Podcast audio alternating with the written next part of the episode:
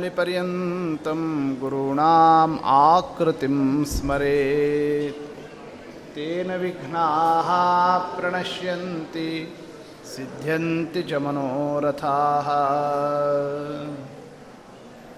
कल्याणाद्भुतगात्राय कामितार्थप्रदायिने श्रीमद्वेङ्कटनाथाय श्रीनिवासाय ते नमः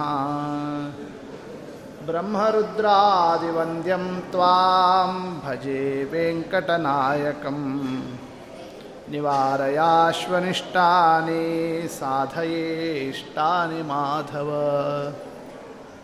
आनन्दतीर्थवरदे दानवारण्यपावके ज्ञानदायिनि सर्वेशे श्रीनिवासेस्तु मे मनः पुराणे अखिलकल्याणे सभविष्ये सहोत्तरे श्रीनिवासस्य कल्याणकाण्डदीपः प्रकाश्यते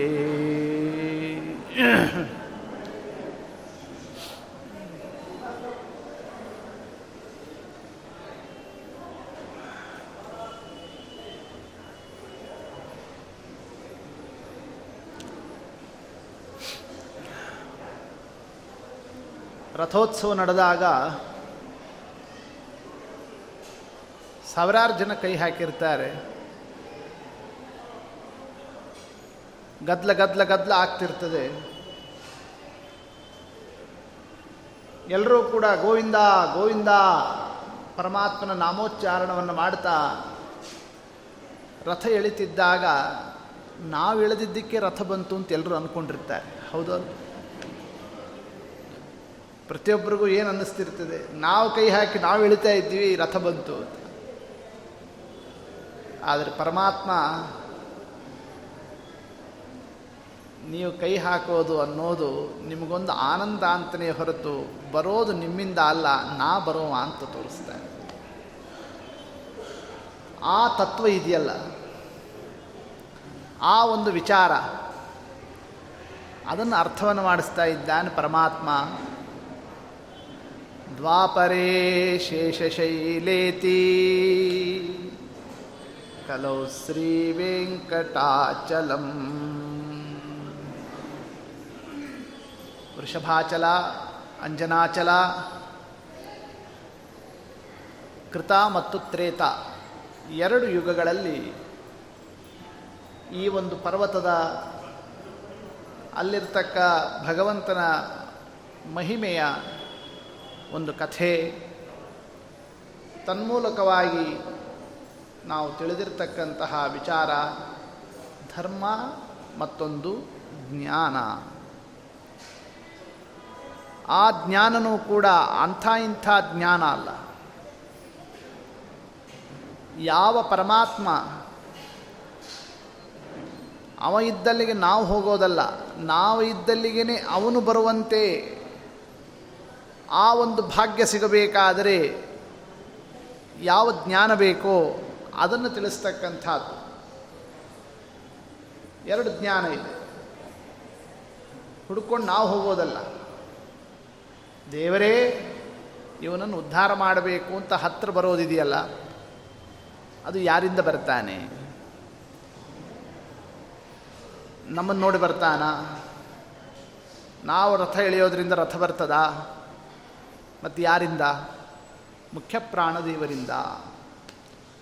ಎಲ್ಲಿ ಮುಖ್ಯ ಪ್ರಾಣದೇವರಿದ್ದಾರೋ ಅವರ ಕಥಾ, ಅವರಲ್ಲಿ ಭಕ್ತಿ, ಅವರಲ್ಲಿ ನಿಷ್ಠಾ, ಅದನ್ನು ನೋಡಿ ಅಲ್ಲಿ ಪರಮಾತ್ಮ ತನ್ನ ಸನ್ನಿಧಾನವನ್ನು ಇಡ್ತಾನೆ, ತನ್ನ ರೂಪವನ್ನೇ ಅವರ ಹತ್ತಿರ ತರ್ತಾನೆ. ಈ ವಿಚಾರ ಇದು ಉಪನಿಷತ್ತಿನಲ್ಲಿ ಬಂದಿದೆ. ರಾಮಾಯಣ ಮಹಾಭಾರತ ಇತಿಹಾಸದಲ್ಲೂ ಕೂಡ ಇದೇ ತತ್ವವನ್ನೇ ಅನ್ವಯ ವ್ಯತಿರೇಕ ಕ್ರಮದಿಂದ ಅರ್ಥ ಮಾಡಿಸಿಕೊಟ್ಟಿದ್ದಾನೆ ಪರಮಾತ್ಮ. ಯಾಕೆ? ಈ ಮಧ್ಯವರ್ತಿ ವ್ಯವಹಾರ ಯಾಕೆ ಬೇಕ್ರಿ? ನಮಗೂ ಡೈ, ದೇವರಿಗೂ ಡೈರೆಕ್ಟ್ ನಾವು ಲಿಂಕ್ ಇಟ್ಕೊಂಬಿಡೋಣಪ್ಪ. ಈ ವಾಯುದೇವರೊಂದು ಈ ಮಧ್ಯದಲ್ಲಿ ಇವ್ರನ್ನ ಯಾಕೆ ನಾವು ಹಿಡಿಬೇಕು? ಇವತ್ತೆಲ್ಲ ಹಂಗೆ ಹೋದಲ್ಲ ಇವತ್ತೆಲ್ಲ ಡೈರೆಕ್ಟಾಗಿ ಹೋಗ್ಬೇಕು ನಾವು. ಈ ಮಧ್ಯವರ್ತಿಗಳ ಹಾವಳಿ ಬೇಡ ಅಂತ. ಅಂದಮೇಲೆ ಈ ಮಧ್ಯವರ್ತಿಗಳಾಗಿರೋ ವಾಯುದೇವರು ಯಾಕೆ ಬೇಕು? ಇವ್ರನ್ನ ಯಾಕೆ ನಾವು ಹಿಡಿಬೇಕು? ನಾವು ಭಕ್ತರಿದ್ದೀವಪ್ಪ. ಅವ ದೇವರಿದ್ದಾನೆ. ಮತ್ತು ನಾವು ದೇವರಲ್ಲಿ ಭಕ್ತಿ ಮಾಡಿದ್ರಾಯ್ತು, ಅವನು ಹಿಡಿದ್ರಾಯ್ತು. ಈ ಮುಖ್ಯ ಪ್ರಾಣ ಭಾರತೀಯ ರಮಣ ಮುಖ್ಯ ಪ್ರಾಣ ಭಾರತೀಯ ರಮಣ ಮುಖ್ಯ ಪ್ರಾಣ ಅಂತರ್ಗತ ಏನೊಂದು ಮಾಡಿದ್ರೂ ಕೂಡ ಈ ರೂಟು ಈ ಒಂದು ಮಾರ್ಗ ಅದರ ಔಚಿತ್ಯ ಏನು? ಯಾರಿಗಾದರೂ ಈ ಪ್ರಶ್ನೆ ಬರ್ತದೆ ಅಷ್ಟೇ. ಉಪನಿಷತ್ತುಗಳು ಆ ತತ್ವವನ್ನು ತಿಳಿಸೋದಕ್ಕೋಸ್ಕರವಾಗಿಯೇ ಐತರೇಯದಲ್ಲಿ ಹೇಳಬೇಕಾದರೆ ಅಥಯೋಯಂ ಮಧ್ಯಮ ಪ್ರಾಣ ಅಂತ ಹೇಳ್ತದೆ.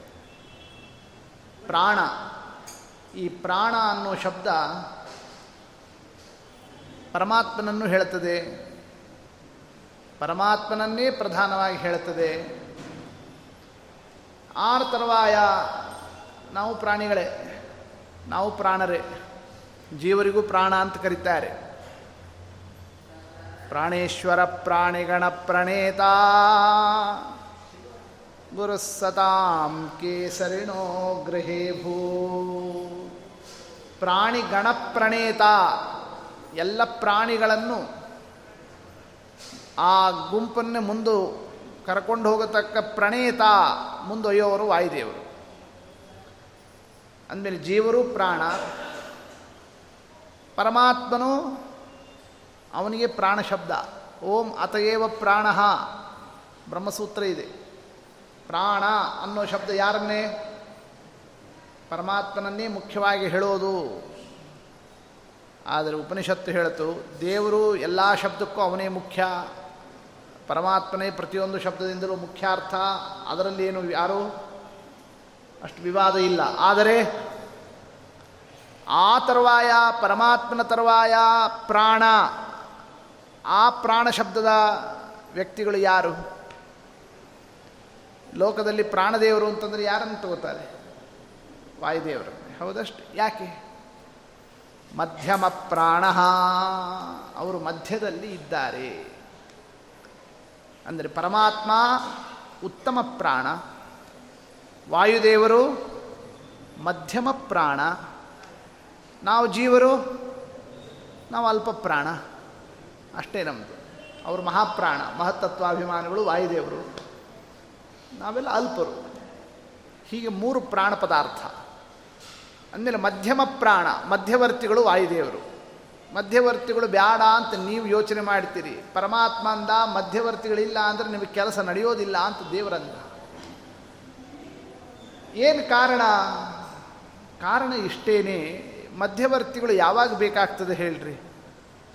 ಲೋಕದಲ್ಲಿ ಏನೇ ವ್ಯವಹಾರ ಅಥವಾ ವಿಚಾರ ಅದು ನಡೆಸಬೇಕಾದ್ರೆ ಮಧ್ಯದಲ್ಲಿ ಒಬ್ಬರು ಬೇಕು ಅಂತ ಅನ್ನೋದನ್ನು ಯಾವಾಗ ನೀವು ಅಪೇಕ್ಷೆ ಪಡ್ತೀರಿ? ಅವ್ರು ನಮ್ಮ ಕೈಗೆ ಸಿಗೋದಿಲ್ಲ. ಅವ್ರು ನಮ್ಮ ಕೈಗೆ ಸಿಗೋದಿಲ್ಲ ಅಂತ ಆದಾಗ ಹಂಗಾರೆ ಯಾರನ್ನ ಹಿಡಿದ್ರೆ ಸಿಗ್ತದಪ್ಪ?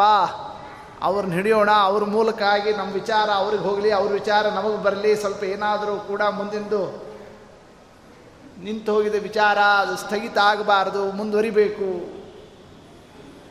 ಅಂದರೆ ಮಧ್ಯವರ್ತಿಯ ಅವಶ್ಯಕತೆ ಲೋಕದಲ್ಲಿ ಯಾವಾಗ?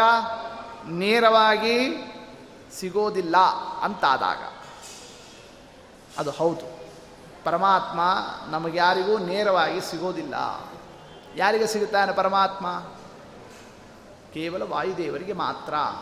ಆದ್ದರಿಂದಲೇ ಮುಖ್ಯ ಪ್ರಾಣದೇವರನ್ನೇ ಮಧ್ಯಮ. ಪರಮಾತ್ಮ ಉತ್ತಮ. ಮಧ್ಯದಲ್ಲಿ ಯಾರಿದ್ದಾರೆ? ವಾಯುದೇವರಿದ್ದಾರೆ. ಅವರು ಜೀವರಿಗೂ ಪರಮಾತ್ಮನಿಗೂ ಮಧ್ಯದಲ್ಲಿ ಕೊಂಡಿಯವರು. ಈ ಕಡೆ ವಿಷಯವನ್ನು ಆ ಕಡೆಗೆ, ಆ ಕಡೆ ವಿಷಯವನ್ನು ಈ ಕಡೆಗೆ ತಂದು ಈ ಜೀವರಿಗೆ ಏನೇನು ಸ್ಥಿತಿಗತಿಗಳಿರ್ತದೆ ಅದನ್ನೆಲ್ಲ ದೇವರಲ್ಲೂ ಹೋಗಿ ಅವ್ರು ಕೇಳಿಕೊಂಡು ದೇವರು ಮಾಡತಕ್ಕ ಅನುಗ್ರಹ ಎಲ್ಲ ಈ ಜೀವರಿಗೆ ಏನೇನು ಆಗಬೇಕು ಅದನ್ನೆಲ್ಲ ಇವರಿಗೆ ತಂದು ಅದನ್ನು ಹೊಂದಿಸಿ ಹೀಗೆ ಮಧ್ಯದಲ್ಲಿ ನಿಂತು ಕಾರ್ಯವನ್ನು ನಡೆಸ್ತಕ್ಕಂತಹ ಒಂದು ಸ್ಥಾನ ಅದು ಯಾರ್ದಾಗಿದೆ? ಅದು ಮುಖ್ಯ ಪ್ರಾಣದೇವರದು ಆದ್ದರಿಂದ ಮುಖ್ಯ ಪ್ರಾಣದೇವರನ್ನೇ ಹಿಡಿಲಿಲ್ಲ ಅಂತಾದರೆ ಜ್ಞಾನ ಬರೋದಿಲ್ಲ. ಭಗವಂತ ನಮಗೆ ಅರ್ಥ ಆಗಬೇಕು ಅಂತಾದರೆ ಅದಕ್ಕೆ ವಾಯುದೇವರು ಬೇಕೇ ಬೇಕು. ಈ ಅಂಶವನ್ನು ಇಟ್ಟುಕೊಂಡು ತ್ರೇತಾಯಾಮ್ ಅಂಜನಾಚಲಂ, ಅಂಜನಾಚಲ ಉಪಾಖ್ಯಾನ. ಹನುಮಂತ ದೇವರ ಕಥಾ. ಅದರಿಂದ ಭಗವಂತನ ಜ್ಞಾನ. ಆ ಜ್ಞಾನದಿಂದ ನಾವಿದ್ದಲ್ಲಿಗೇನೆ ದೇವರು ಬರ್ತಾನೆ ಯಾರು ಹನುಮಂತ ದೇವ್ರನ್ನ ಹಿಡಿದಿರ್ತಾರೋ ಅದನ್ನು ನೋಡ್ರಿ. ರಾಮಾಯಣ ಮಹಾಭಾರತದಲ್ಲಿ ನಿಮಗೆ ಸ್ಪಷ್ಟ ಇದೆ. ಅಲ್ಲೊಂದು ಪ್ರಶ್ನೆ ಬರ್ತದೆ. ಹನುಮಂತ ಹೆಚ್ಚೋ, ಲಕ್ಷ್ಮಣ ಹೆಚ್ಚೋ? ಇಬ್ಬರು ರಾಮದೇವರ ಸೇವಾ ಮಾಡಿದವ್ರು ಹೌದು ಅಲ್ಲೋ? ಹನುಮಾನ್ ಅವನು ಭ, ದೇವರ ಸೇವಾ ಮಾಡಿದವನು. ಲಕ್ಷ್ಮಣ ಅವನು ಅಪಾರ ಸೇವಾ ಮಾಡಿದ್ದಾನೆ. ಲಕ್ಷ್ಮಣನ ಸೇವಾನೇ ಹೆಚ್ಚು ಅಂತಲೂ ಕೆಲವರು ನೋಡೋರಿಗೆ ಅನಿಸ್ಲೂಬಹುದು. ಕಾರಣ, ಲಕ್ಷ್ಮಣಂಗೇನು ವನವಾಸಕ್ಕೆ ಹೋಗಬೇಕು ಅಂತ ಯಾರೂ ಕಂಡೀಷನ್ ಹಾಕಿರಲಿಲ್ಲ. ನಿರ್ಬಂಧ ಏನು ಇರಲಿಲ್ಲ ತಾನಾಗೇ ರಾಮದೇವರ ಮೇಲಿರ್ತಕ್ಕ ಭಕ್ತಿಯಿಂದ ಏನು ಮಾಡಿದ್ದಾನೆ ಮಹಾನುಭಾವ? ಎಲ್ಲಿ ಸ್ವಾಮಿ ಇದ್ದಾನೋ ಅಲ್ಲಿ ಸೇವಾ ಮಾಡುತ್ತಾ ನಾನು ಹೊರಡ್ತೀನಿ ಅಂತ ಹಿಂಗೆ ಲಕ್ಷ್ಮಣ ಹೊರಟಂಥವ? ಹೊರಟ ಒಬ್ಬನೇ ಹೋದ. ಹೆಂಡತಿ, ಪರಿವಾರ, ಭೋಗ, ಅದು ಇದು ಯಾವುದೂ ತಾನು ಅದನ್ನೇ ಮನಸ್ಸಲ್ಲಿ ತಗೊಳ್ಳಿಲ್ಲ. ಅಷ್ಟೇ ಅಲ್ಲ, ಹದಿನಾಲ್ಕು ವರ್ಷ ಪರ್ಯಂತರವಾಗಿ ಮಲಗಲಿಲ್ಲ.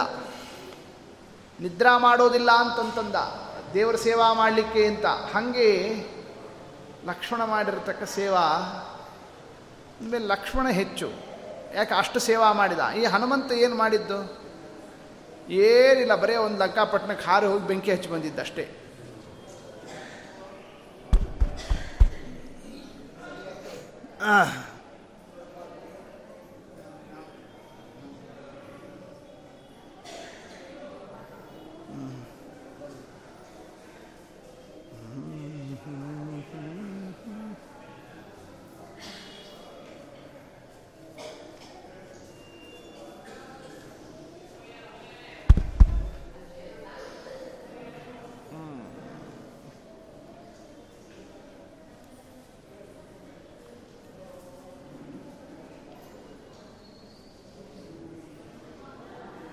ಏನು ವ್ಯವಸ್ಥೆ ಇದೆ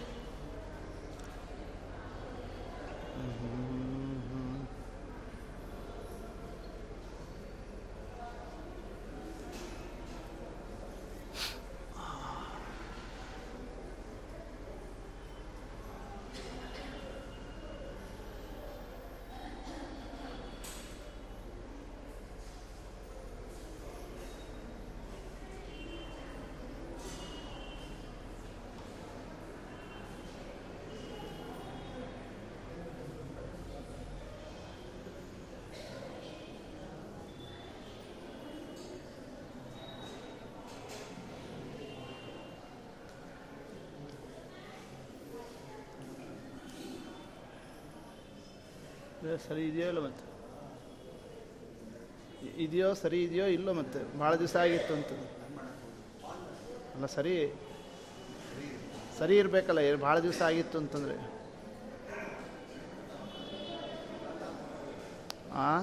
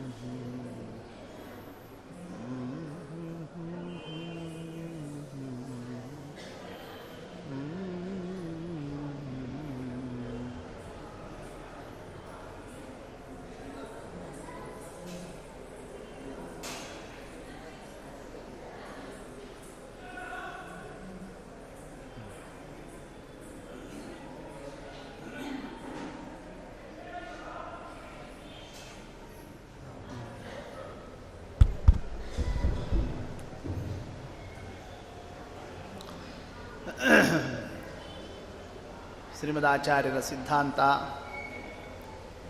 ಬಹುಪ್ರಧಾನವಾದಂತಹ ತತ್ವ, ತಾರತಮ್ಯ ಜ್ಞಾನ. ಎಲ್ಲರೂ ಪರಮಾತ್ಮನ ಭಕ್ತರು ಅಂತಾದರೂ ಕೂಡ ಅವರಲ್ಲಿ ತಾರತಮ್ಯ ಇದೆಯೋ ಇಲ್ಲವೋ ಆ ಒಂದು ವಿಷಯದಲ್ಲಿ ಸ್ಪಷ್ಟವಾದಂತಹ ನಮ್ಮ ಜ್ಞಾನ ಅದು ಭಕ್ತಿಗೆ ಸಾಧನ. ಲಕ್ಷ್ಮಣ ಆತನು ದೊಡ್ಡ ರಾಮದೇವರ ಭಕ್ತನೇ. ಹನುಮಂತ ದೇವರು ಅವರು ಮಾಡಿದ್ದು ಅಸಾಧ್ಯ. ಆದರೆ ಒಬ್ಬೊಬ್ಬರಿಗೆ ಒಬ್ಬೊಬ್ಬರಲ್ಲಿ ಶ್ರದ್ಧಾ ಇರ್ತದೆ. ನಮ್ಮ ಆಚಾರ್ಯ ಹೆಚ್ಚು, ನಮ್ಮ ಆಚಾರ್ಯ ಹೆಚ್ಚು ಅಂತ ಈ ಅವ್ರನ್ನ ಅವಲಂಬಿಸಿರ್ತಕ್ಕಂತಹ ಏನು ಅನುಯಾಯಿಗಳು, ಶಿಷ್ಯರು ಇರ್ತಾರಲ್ಲ, ಅವ್ರಿಗೆ ಅವರಲ್ಲೇ ಶ್ರದ್ಧಾ ಇರ್ತದೆ. ಅದರಂತೇನೆ, ನೀವು ಹನುಮಂತೇವ್ರು ಹೆಚ್ಚು ಅಂತ ನೀವು ಅಂತೀರಿ ನಾವು ಇಲ್ಲಪ್ಪ ನಾವು ರಾಮಾನುಜ ಹೆಚ್ಚು ಅಂತ ನಾವು ಅಂತೀವಿ ಲಕ್ಷ್ಮಣ ರಾಮನ ಅನುಜಾತ. ಆಮೇಲೆ ರಾಮಾನುಜ, ಆತ ವೈಷ್ಣವ. ಅವರು ಕೊಟ್ಟಿರತಕ್ಕ ವಿಷ್ಣು ಭಕ್ತಿ, ಆ ಮೂಲಕವಾಗಿ ಅದೇ ಶ್ರೇಷ್ಠ ಅಂತ ನಾವು ಯಾಕೆ ವಿಚಾರ ಮಾಡಬಾರ್ದು?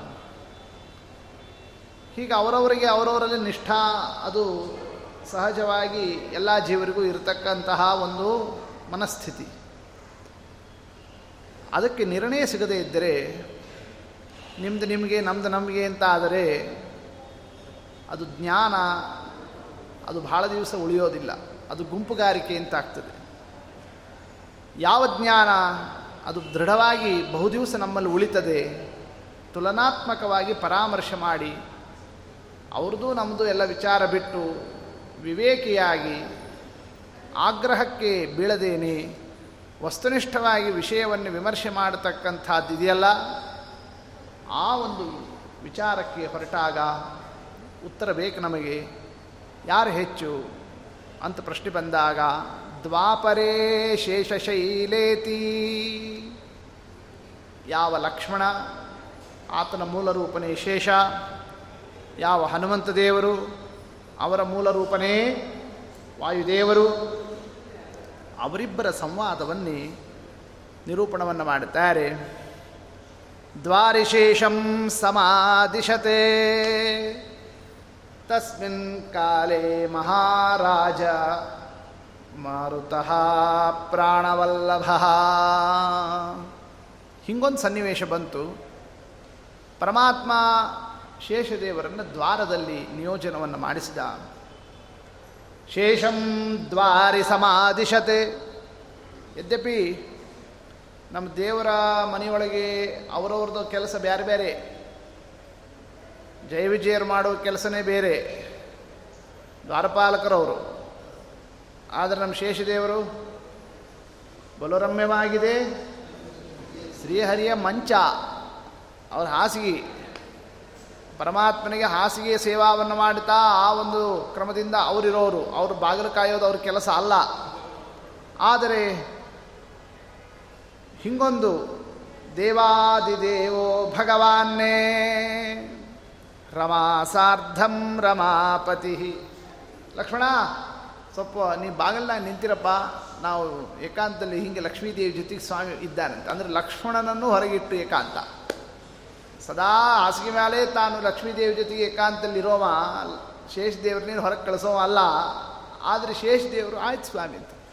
ಅವರು ದ್ವಾರದಲ್ಲಿ ನಿಂತಿದ್ದರು ಆ ಕಾಲದಲ್ಲೇನೆ ಅಕಸ್ಮಾತ್ ಕಾರಣಾತ್ ಪ್ರಾಪ್ತ ಆಗ ಬಂದರು ವಾಯುದೇವರು. ಅವ್ರು ಯಾಕೆ ಬಂದರು? ಅಕಸ್ಮಾತ್ ಕಾರಣ ಅಂತಂದರು ಏನೋ ಕಾರಣ, ಗೊತ್ತಿಲ್ಲ. ಅಕಸ್ಮಾತ್ ಆಯಿತು ಅಂತಾರಲ್ಲಿ ಏನು ಅಕಸ್ಮಾತ್ ಅಕಸ್ಮಾತ್ ಅಂದ್ರೇನು? ಕಸ್ಮಾತ್ ಗೊತ್ತಿಲ್ಲ ಆದ್ದರಿಂದ ಅಕಸ್ಮಾತ್ ಕಸ್ಮಾತ್ ಅಂದರೆ ಯಾವುದರಿಂದ ಅಂತ ಅನ್ನೋದಕ್ಕೆ ಕಸ್ಮಾತ್ ಯಾವ ಕಾರಣದಿಂದ ಅನ್ನೋದಕ್ಕೆ ಉತ್ತರ ಗೊತ್ತಾಗದೇ ಇದ್ದಾಗ ಅಕಸ್ಮಾತ್. ಅದು ಸಂಸ್ಕೃತ ಶಬ್ದ ಅದು, ಅಕಸ್ಮಾತ್.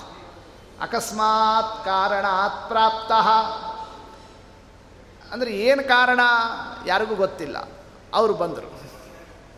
ಅವ್ರು ಬಂದಾಗ ಶೇಷದೇವರು ಸುಮ್ಮನಿರ್ಬೇಕು ಬೇಡವರು ಇವರು ಏನು ಮಾಡಿದರು? ರುಕ್ಮರ ದಂಡೇನ ಸರ್ಪರಾಟೆ. ಬಂಗಾರದ ಕೋಲು ಹಿಡ್ಕೊಂಡಿದ್ರು ದ್ವಾರಪಾಲಕರು. ಬಾಗಿಲಿಗೆ ಅಡ್ಡ ತಡೆದ್ರು. ಒಳಗೆ ಬಿಡಲಿಲ್ಲ. ವಾಯುದೇವರು ಅಂದರು, ಅದನ್ನು ನೋಡಿ ಶೇಷದೇವರಿಗೆ, ಕಿಮರ್ಥಂ ರುಂಧಸೇ ಮೂರ್ಖ. ಏ ಮೂರ್ಖ ಅಂದರು. ಏನು ದಡ್ಡಿದೆಯೋ? ಯಾಕೆ ಹಿಂಗೆ ತಡಿತಾ ಇದ್ದೀಯಾ? ಕಾರ್ಯಸ್ಯ ಮಹತೀತ್ವರ ಬಹಳ ಅವಸರದ ಕೆಲಸ ಇದೆ ದೇವರ ಹತ್ರ ಅಂತನ್ನೋ ರೀತಿಯಿಂದ ವಾಯುದೇವರು ಮಾತನಾಡ್ತಾ ಇದ್ದಾರೆ. ಶೇಷದೇವರು ಬಿಡಲಿಲ್ಲ. ವಾಯುದೇವರು ಬಿಡಲಿಲ್ಲ ಅನ್ನೋ ಸನ್ನಿವೇಶದಲ್ಲಿ ಬಿಡು ಅಂತ ಅಷ್ಟೇ ಹೇಳಿದರೆ ಒಂದು ರೀತಿ ಬೇರೆ ಇರ್ತಿತ್ತು. ಏನಂದ್ರೆ ಇವರು? ಕಿಮರ್ಥಂ ರುಂಧಸೆ ಮೂರ್ಖ ಅಂದರು. ಏ ಮೂರ್ಖ ಅಂತಂತಂದರು. ಹಿಂಗ್ಯಾಕೆ ಮೂರ್ಖತನ ಮಾಡ್ತೀಯೋ? ಬಿಡು ಹಾದಿ ಬಿಡು.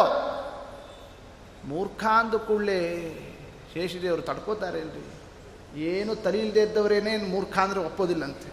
ಅವ್ರು ಸಾವಿರ ತಲೆ ಅವರಿಗೆ ಅಂಥದ್ದು ಅವ್ರು ನನ್ನನ್ನು ಮೂರ್ಖ ಅಂತೀರಾ? ಏ, ನಾ ಏನು ಸುಮ್ ಸುಮ್ಮನೆ ಹಾಗೆ ತಡೆದಿಲ್ಲ. ಅಹಂ ಆಜ್ಞಾಧರ ವಿಷ್ಣೋ. ನಾನು ಪರಮಾತ್ಮನ ಆದೇಶವನ್ನು ಪಾಲನವನ್ನು ಮಾಡಿ ಯಾರನ್ನೂ ಒಳಗೆ ಬಿಡಬಾರದು ಅಂತ ದೇವರು ಹೇಳಿರೋ ಮಾತಿನಂತೆ ತಡಿತಾ ಇದ್ದೇನೆ. ನಾ ಯಾಕೆ ಮೂರ್ಖ? ಅಂತ ಯಾರಂತ ಇದ್ದಾರೆ ಆ ಸಂದರ್ಭದಲ್ಲಿ ಶೇಷದೇವರು ಅವರಂದರು. ಮುಖ್ಯ ಪ್ರಾಣದೇವರು ಅಂದರು ಅದಕ್ಕೆ ನೀವು ಮೂರ್ಖ ಅಂತಂತಂದು ದೇವರು ಯಾರನ್ನೂ ಬಿಡಬೇಡ ಆ ಮಾತಿನ ಅರ್ಥ ಏನು? ಗೊತ್ತೇ ಆಗಿಲ್ಲ ನಿನಗೆ. ಯಾರನ್ನೂ ಒಳಗೆ ಬಿಡಬೇಡ ಆ ಮಾತಿನಂತೆಯೇ ನಾನು ಬಿಡೋದಿಲ್ಲ ಅಂತಂತಿದೆಯಲ್ಲ. ನೀ ದೇವರ ಮಾತು ಅರ್ಥ ಮಾಡ್ಕೊಂಡಿಲ್ಲೋ?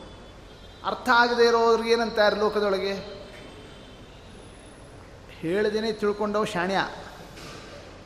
ಗೊತ್ತಾಯ್ತಲ್ಲ, ಹೇಳಿ, ಅವ್ರ ಬಾಯಿಂದ ಹೇಳೋದಕ್ಕೆ ಮೊದಲೇ ಯಾರು ತಿಳ್ಕೊಳ್ತಾನೆ ನೋಡ್ರಿ ಅವನು? ಭಾಳ ಜಾಣ ಅಂತಾರೆ.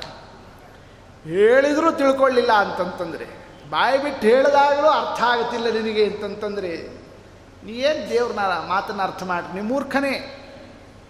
ಏನು ಹಿಂಗಂತಿರಲ್ಲ ಅಂದರೆ, ಹೌದು ಮತ್ತೆ?